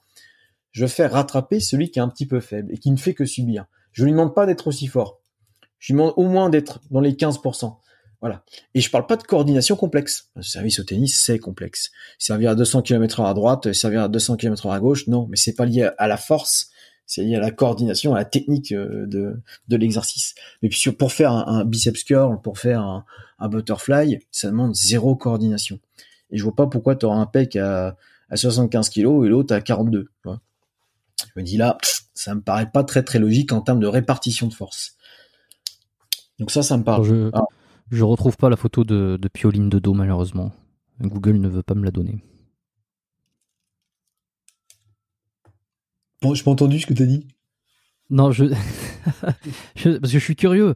Donc, euh, j'étais en train d'essayer de regarder si euh, on, on pouvait retrouver sur Google euh, Cédric Pioline, la photo où tu le voyais de dos, que tu m'as dit que tu avais vu une c'est photo, euh, que tu l'avais vu de dos.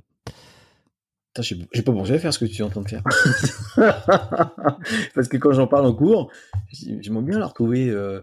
Mais ouais, mais alors, je... si je marque Cédric Pioline nude, ça, ça a dû jamais être fait, ça. Vas-y. Vas-y, je vais essayer pour moi. Ah bah si, je l'ai vu au torse nu, mais il est de face. Ah, mais ça serait, serait marrant, alors putain, si on pouvait retrouver de dos. Euh, alors, si les gens m'écoutent, donc c'est un, c'est un vieux sportivie, hein, euh, et qui parlait justement de musculation dans les sports. Alors là, je devais être plus jeune, mais on retrouvera avec le sportivie. Et j'aurais dû, euh, parce que l'image était intéressante, parce que je devrais la mettre pour illustrer les cours, parce que mm. c'était un, un, un personnage connu. Et... Bon, il y en a eu d'autres. Et moi, un Nadal ou autre, bah, le mec a pas besoin pour performer, hein, ça c'est sûr. Mais il en a eu des blessures. Et j'aurais aimé savoir, en fait, ce qui, ce qui s'est passé. Alors, il y a des gens qui sont pas dans le secret des dieux, mais qui sont, qui, qui savent, en fait, hein, déjà, euh, sans doute ce qu'il, ce qu'il y a, le, pourquoi il, il se blesse euh, beaucoup. Mais j'aurais ce gars-là, j'aurais envie de regarder ça, et je dirais, tiens, on va, on va axer un petit peu là-dessus. En tout cas, je dirais, manifestement, ça n'a pas été fait. Donc, ça veut dire que ça se tente. Parce que si c'est pour refaire ce qui a déjà été fait, euh, bon, bah, manifestement, ça n'a pas toujours fonctionné. Donc, faut tenter du nouveau. Moi, j'en, j'en suis là aussi, quelqu'un qui, bah, d'ailleurs, mon collègue qui, qui m'a appelé tout à l'heure, c'est qu'il arrive à, à une saturation de ses idées. Mais des fois, c'est moi. Ça m'arrive d'appeler un collègue, j'arrive pas à trouver de solution, ou le mec plafonne, ça marche pas, euh, donne-moi des idées. Donc, faut essayer de tenter un truc un, un peu différent. Ouais, et puis c'est, c'est pas, comme tu dis, c'est pas non plus une science exacte, qui, ça, ça évolue, les recherches sont constantes, donc il euh, n'y a jamais de, de vérité absolue défi, euh, définie euh, pour, euh, pour toujours, quoi. Dans tous les cas. Ouais. Faut pas hésiter à dire qu'on a eu tort ou dire bon, moi je me suis trompé, ça peut faire mal aux fesses un peu, mais moi je le prends pas vraiment comme ça. Je me dis, en fait, je suis heureux d'avoir une nouvelle piste ou un nouveau truc. Je dis ah ouais, oh bah c'est ok, c'est super en fait. Genre, je me trompais là, mais du coup maintenant je peux je peux évoluer. C'est, je vais pas dire que j'ai pas d'ego, hein, mais euh, dans dans mon domaine, l'ego, je l'ai je, je l'ai vraiment rangé en fait. C'est ce qui me permet de progresser. Je le garde pour d'autres trucs, tu vois. Si je joue au billard, je vais avoir de l'ego, mais dans ce domaine-là, il faut être vachement humble parce que la littérature, elle est, elle est tellement plus riche qu'on a de temps pour le lire. Et avant de te poser les trois questions de fin que j'ai l'habitude de poser pour clôturer les épisodes, euh, j'aimerais quand même, parce que, parce que je trouve que cette fin-là de discussion est, est pas mal euh, intéressante. Enfin, je trouve que c'est, c'est, c'est une belle conclusion de tout ce qu'on a parlé jusqu'à présent. Juste, euh, je voulais quand même revenir sur euh, donc la plateforme de e-learning que t'es, enfin ou le, le site que tu étais en train de mettre en place, et peut-être aussi des, des, des futurs projets que tu vas avoir.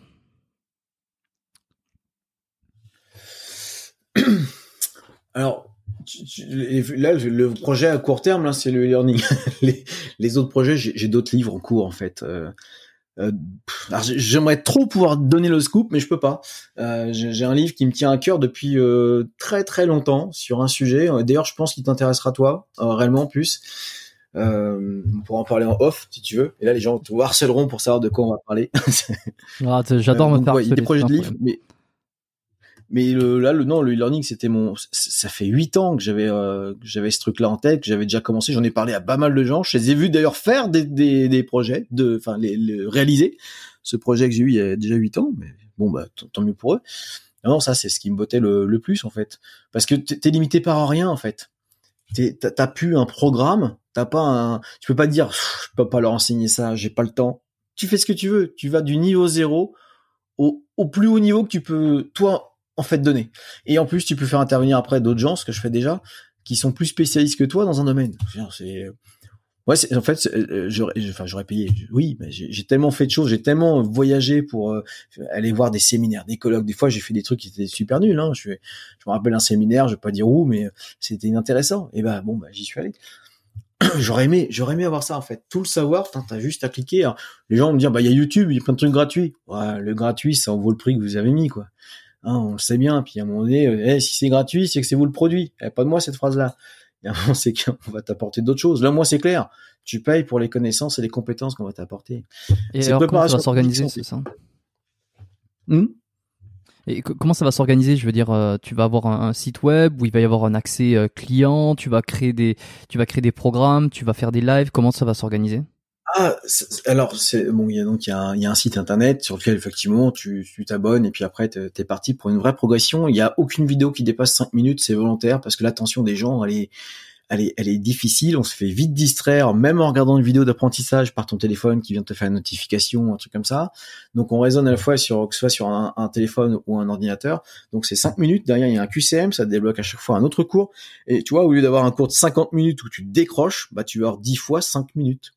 En fait. Et en plus, je me suis rendu compte qu'en faisant ça, ben, on arrivait encore à mieux approfondir les trucs, parce que sur un cours de cinquante minutes, t'allais peut-être vite, très très vite parler du sujet, alors que là, du coup, t'as cinq minutes. Donc, t'as le temps, en fait, de bien intégrer ta physio, de, de relever les mots que tu as utilisés pour pouvoir les redétailler à la fin de ta vidéo. Donc, c'est une progression sur toutes les qualités physiques. Il y a la prépa physique et il y a la santé, les deux sont liés. Il y a un petit module foot, mais il est, il est à part. Donc, l'idée, c'est de dire... Vous, vous, passez, vous, vous voulez passer votre B P G E P S, mais vous n'avez pas pu cette année, bah vous aurez le contenu plus, le, plus la suite. Vous êtes dans un centre de formation, il est pas très bon, et ça arrive. Hein. Tous les ans, j'ai des gens qui veulent nous, nous, les cours du, du centre de formation. Donc c'est comme si tu allais dans un restaurant, la bouffe elle est pas bonne, donc tu te fais livrer euh, la bouffe d'un autre resto, mais tu vas quand même payer le resto où tu es à la fin. Tu vois, c'est quand même tordu. Mais on, on me fait ça tous les ans. Bon, bah là au moins, euh, tu as accès à ton, à ton cours, ça sera, ça sera fait comme ça. Et euh, là, moi, c'est un, c'est un, ouais, c'est un kiff de l'avoir fait. Parce qu'en plus, je peux, je te dis, je peux délirer. J'ai dû m'intéresser à la pédagogie. J'ai pu voir ce qui marchait, ce qui marchait pas. Ça fait, ça fait seize ans que je fais de la formation de partout. Et je vois bien les, je vois bien les gens qui sont pas très scolaires. Et finalement, quand ils font un cours qu'ils ont pas trop écouté, quand ils leur envoient le, le cours en P D F, ils leur lisent pas, ils n'y arrivent pas. Alors que que en vidéo, mes cours, bah, ça passe mieux. Surtout quand tu refais tes points clés à la fin et ton petit Q C M de révision. Est-ce qu'il y aura une, comme une certification à la fin de la formation? Est-ce que tu as prévu, euh, de, de, de, que, je sais pas, qu'une certaine, euh, que ça soit reconnu par un organisme ou, ou je sais pas trop? Alors, reconnu par un organisme sur la santé, il y aura, il y aura un truc. Par contre, justement, j'ai joué le jeu. Alors là, euh, peut-être qu'en marketing, je me fous complètement dedans, mais ça me fatigue de voir des trucs où on voit à la fin, il y a un diplôme. Moi, j'ai regardé la définition de diplôme. Normalement, c'est par une entité euh, euh, représentative d'État ou de machin officiel. Enfin, on délivre pas de diplôme, quoi. Je peux, je peux faire un n'importe quel. Je peux, je peux utiliser un infographiste et dire tu me fais un diplôme très joli euh, marqué euh, formation Didier Reiss. Vous avez un diplôme? Non, il n'y a pas de diplôme. Il y a un certificat, une attestation de de, de réussite euh, sur l'examen proposé, mais il n'y a pas de diplôme. Moi, ça me gêne quand je vois diplôme de préparateur physique. Comment ça, diplôme? Ils peuvent travailler avec ça? Non, euh, mais bah alors c'est pas un diplôme. Il faut, faut, faut pas être malhonnête. Ça, ça peut attirer du monde, mais c'est, c'est, c'est pas honnête, c'est tout. Il y a des gens qui croient encore qu'avec leur diplôme ils peuvent travailler derrière. Moi, j'ai été très clair sur le site. C'est, ça ne vous donne aucun droit, ça ne vous donne que des compétences, hein, et ça change rien. Quand nous, en tout cas en France, il faudra passer un B P G E P S ou un D U S T ou une licence. À plus tard, il y aura la S C Q P. Il faut un vrai diplôme. Parce que ça veut dire que derrière, on a une carte professionnelle, donc on appelle ça un diplôme de secouriste. Ça veut dire qu'on n'est pas sur une liste de gens un peu tordus pour encadrer des gens. C'est, c'est ce qui se passe en France. Il y a quand même des gens qui vendent des programmes en disant il y a un vide juridique, on peut vendre des programmes à distance. Mais pas du tout. Du moment que c'est contre rémunération, et donc en train d'encadrer et de vendre des programmes pour du sport, tu dois posséder en fait, tu dois te répertorier en fait sur, avec ta carte professionnelle. Il y a un site, hein, c'est e a p s point gouv point f r, un truc comme ça. Euh, tape mon nom, mon prénom, tu me trouves avec ma carte pro. Si on trouve pas les gens, bah, c'est qu'ils n'ont pas exercé. Et pourquoi? Et peut-être parce qu'ils n'ont pas le droit. Peut-être qu'ils sont sous le coup d'une condamnation qui les empêche d'encadrer des gens. Et ça, du coup, si on ne vérifie pas, bah, c'est pas bien. Donc non, il n'y aura pas de diplôme. Par contre, je, je par la suite, qu'il y ait une recommandation, qu'il y ait une reconnaissance sur les, les compétences santé pour les gens déjà diplômés, oui, parce que ça, c'est possible. Ça, c'est l'autre, l'autre partie qui est plus administrative, qui, qui, qui me concerne moins, mais la commande, elle est faite pour qu'on ait euh, cette reconnaissance-là. Et tu me donneras le lien. Là, actuellement, au moment où on se parle, qu'on enregistre, tu m'as dit que c'était pas encore tout à fait prêt, mais lorsque l'épisode sera sorti, vraisemblablement, euh, le site web sera disponible. Euh, donc on mettra tout ça dans les notes de l'épisode là pour ceux qui écoutent, euh, ils auront qu'à faire dérouler la description et pourront cliquer directement dessus. Donc euh, il y aura un lien spécifique, j'imagine, que tu pourras me transmettre. Ouais, et disons, si les gens ils ont réussi à tenir ce qu'on a, nous on est à une heure vingt-six, je, je lui dis chapeau. Ouais, les, ils sont ils sont euh, ils sont endurants. Les auditeurs sont endurants, tu vois. Je vais être franc sur un truc. Pourtant je donne des cours et je fais du learning, mais moi je crois que je ne pourrais pas m'écouter. Euh, je, je, quand, quand moi je me réécoute, je me dis, hein, je me dis mais c'est, un, c'est imbuvable, je parle trop vite. Je... Alors j'arrive à faire doucement hein, dans les vidéos, hein, surtout que c'est cinq minutes, mais euh, quand je fais un vrai cours, je, je parle très très vite. Hein. Je dois fatiguer les gens, je dois avoir mal au crâne à la fin. Bah, écoute, dites-nous si vous avez mal au crâne ou pas. Moi, moi je, je pense pas. Alors, si, si, si vous avez mal au crâne, euh, dites-le, envoyez-moi un mail euh, ou, ou même à Didier directement, euh, de manière personnelle, euh, enfin personnelle, de manière privée.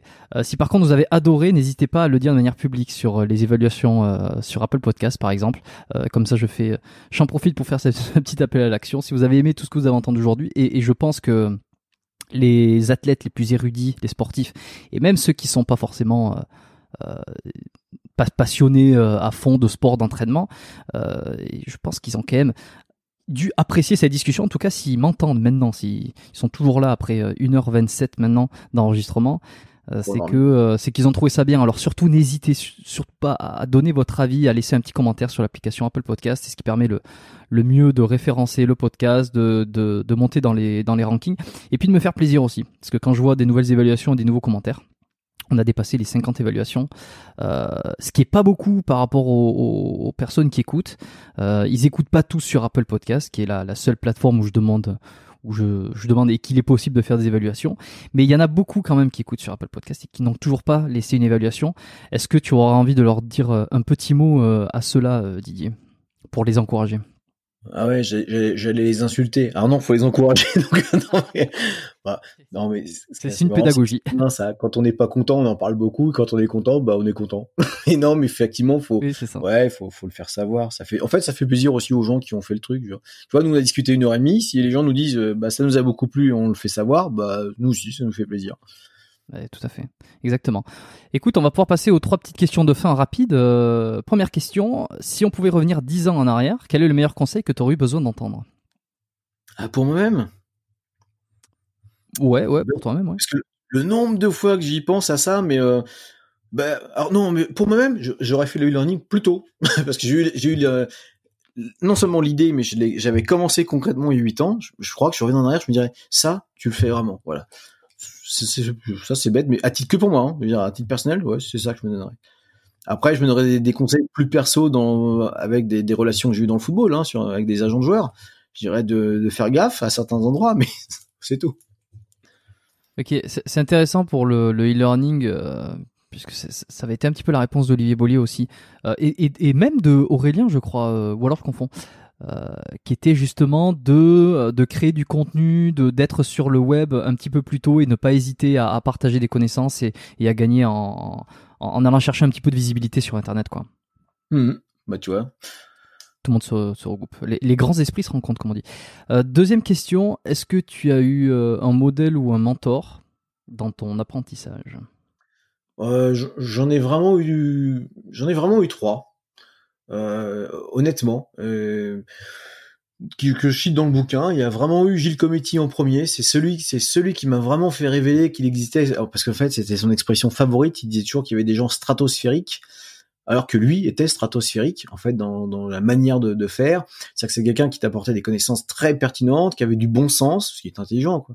Il y avait des connaissances, l'intelligence, et puis il avait de l'humour en plus. Contrairement à son apparence qui était assez dure, ce, ce gars-là était, était, était fin.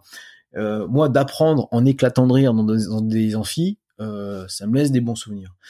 Ensuite, j'ai enchaîné, il y a eu Georges Cazorla qui était avec sa grosse voix que vous connaissez tous, puisqu'on a couru sur le test navette avec des paliers un, trente secondes, tu vois. Grosse voix qui fait palier un, c'est Georges Cazorla. Euh, pareil, du très bon contenu, une très bonne pédagogie, des cours qui étaient vraiment propres. Euh, voilà, c'était bien. Et, et Michel Dufour, qui est beaucoup moins connu des, des gens, et pourtant préparateur physique et, et maître de conf, euh, qui a toujours suivi Antoine Comboré. Très, alors lui, j'aimais bien, j'adorais son approche, qui était capable de te, de te faire euh, treize diapos sur la récupération active et puis treize sur la récupération passive. Donc treize et treize, vingt-six, t'attendais la vingt-septième diapo, il n'y en avait pas. Alors du coup, tu, tu lèves la main, puis, euh, mais du coup, puis avec son petit, sa petite manière de parler, tranquillement, bah, démerdez-vous. Mais ça me parle bien, démerdez-vous. Ça me parle bien. C'était, c'était les, les... D'ailleurs, ces bouquins sont pas écrits en démerdez-vous, mais ils posent beaucoup de questions.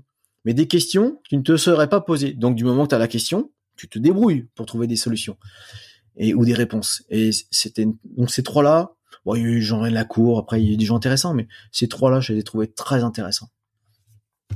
Ouais, parfait. Et enfin, dernière question. Est-ce qu'il y a un livre qui t'a marqué, que tu as envie de recommander aujourd'hui, et ça n'a pas euh... Une, c'est, c'est pas une obligation que ce soit forcément dans le sport ou la préparation physique. Ouais, mais c'est quand même euh, si mon bouquin préféré, ça reste un bouquin de préparation, enfin de, de, de bioche, le bio, biochimie des activités physiques en fait de, de Portsman et Boisseau.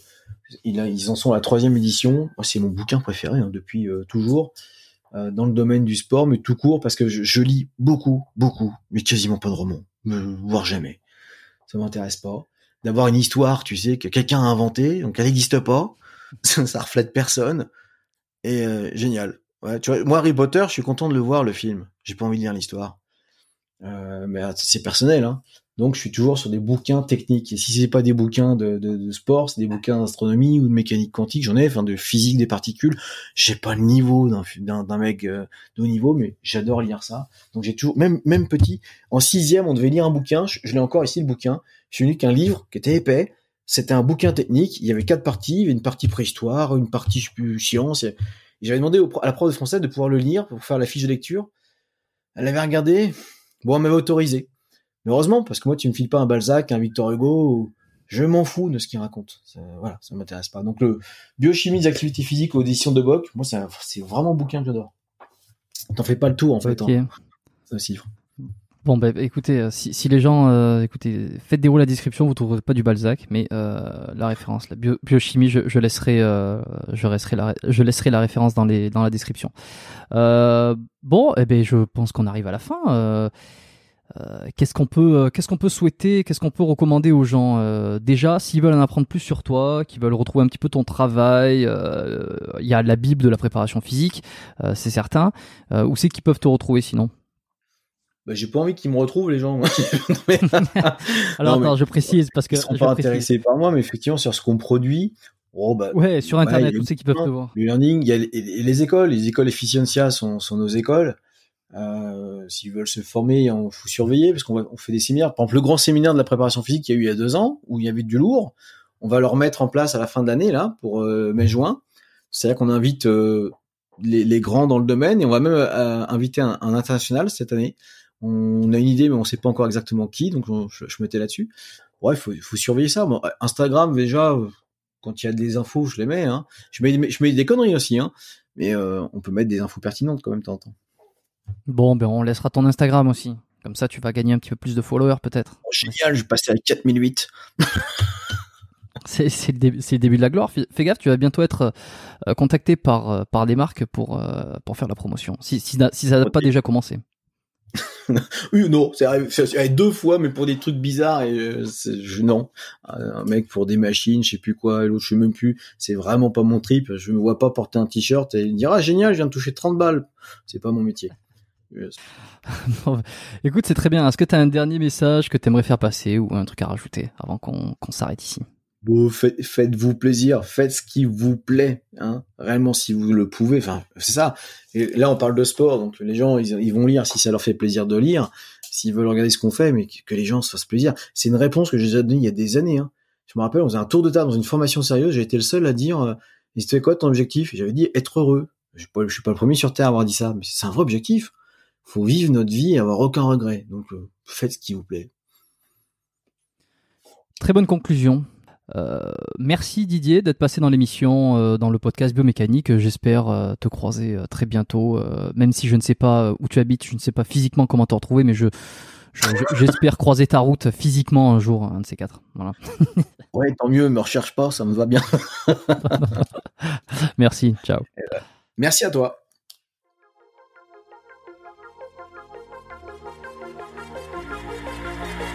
Merci d'avoir écouté cet épisode du podcast Biomécanique jusqu'au bout. Vous pouvez l'envoyer à deux de vos amis ou le partager sur vos réseaux sociaux. Merci également de lui mettre une note de cinq étoiles avec un petit commentaire sympa. C'est ce qui me permet de mieux ressortir dans les classements. Laissez-moi votre email sur biomecaniquepodcast point com slash lettres et je vous enverrai l'épisode de la semaine ainsi que la lettre biomécanique une fois par mois où je vous partage mes meilleurs conseils et recommandations. Vous avez écouté le podcast Biomécanique, je suis Jérôme Cazerolle et je vous dis à très bientôt.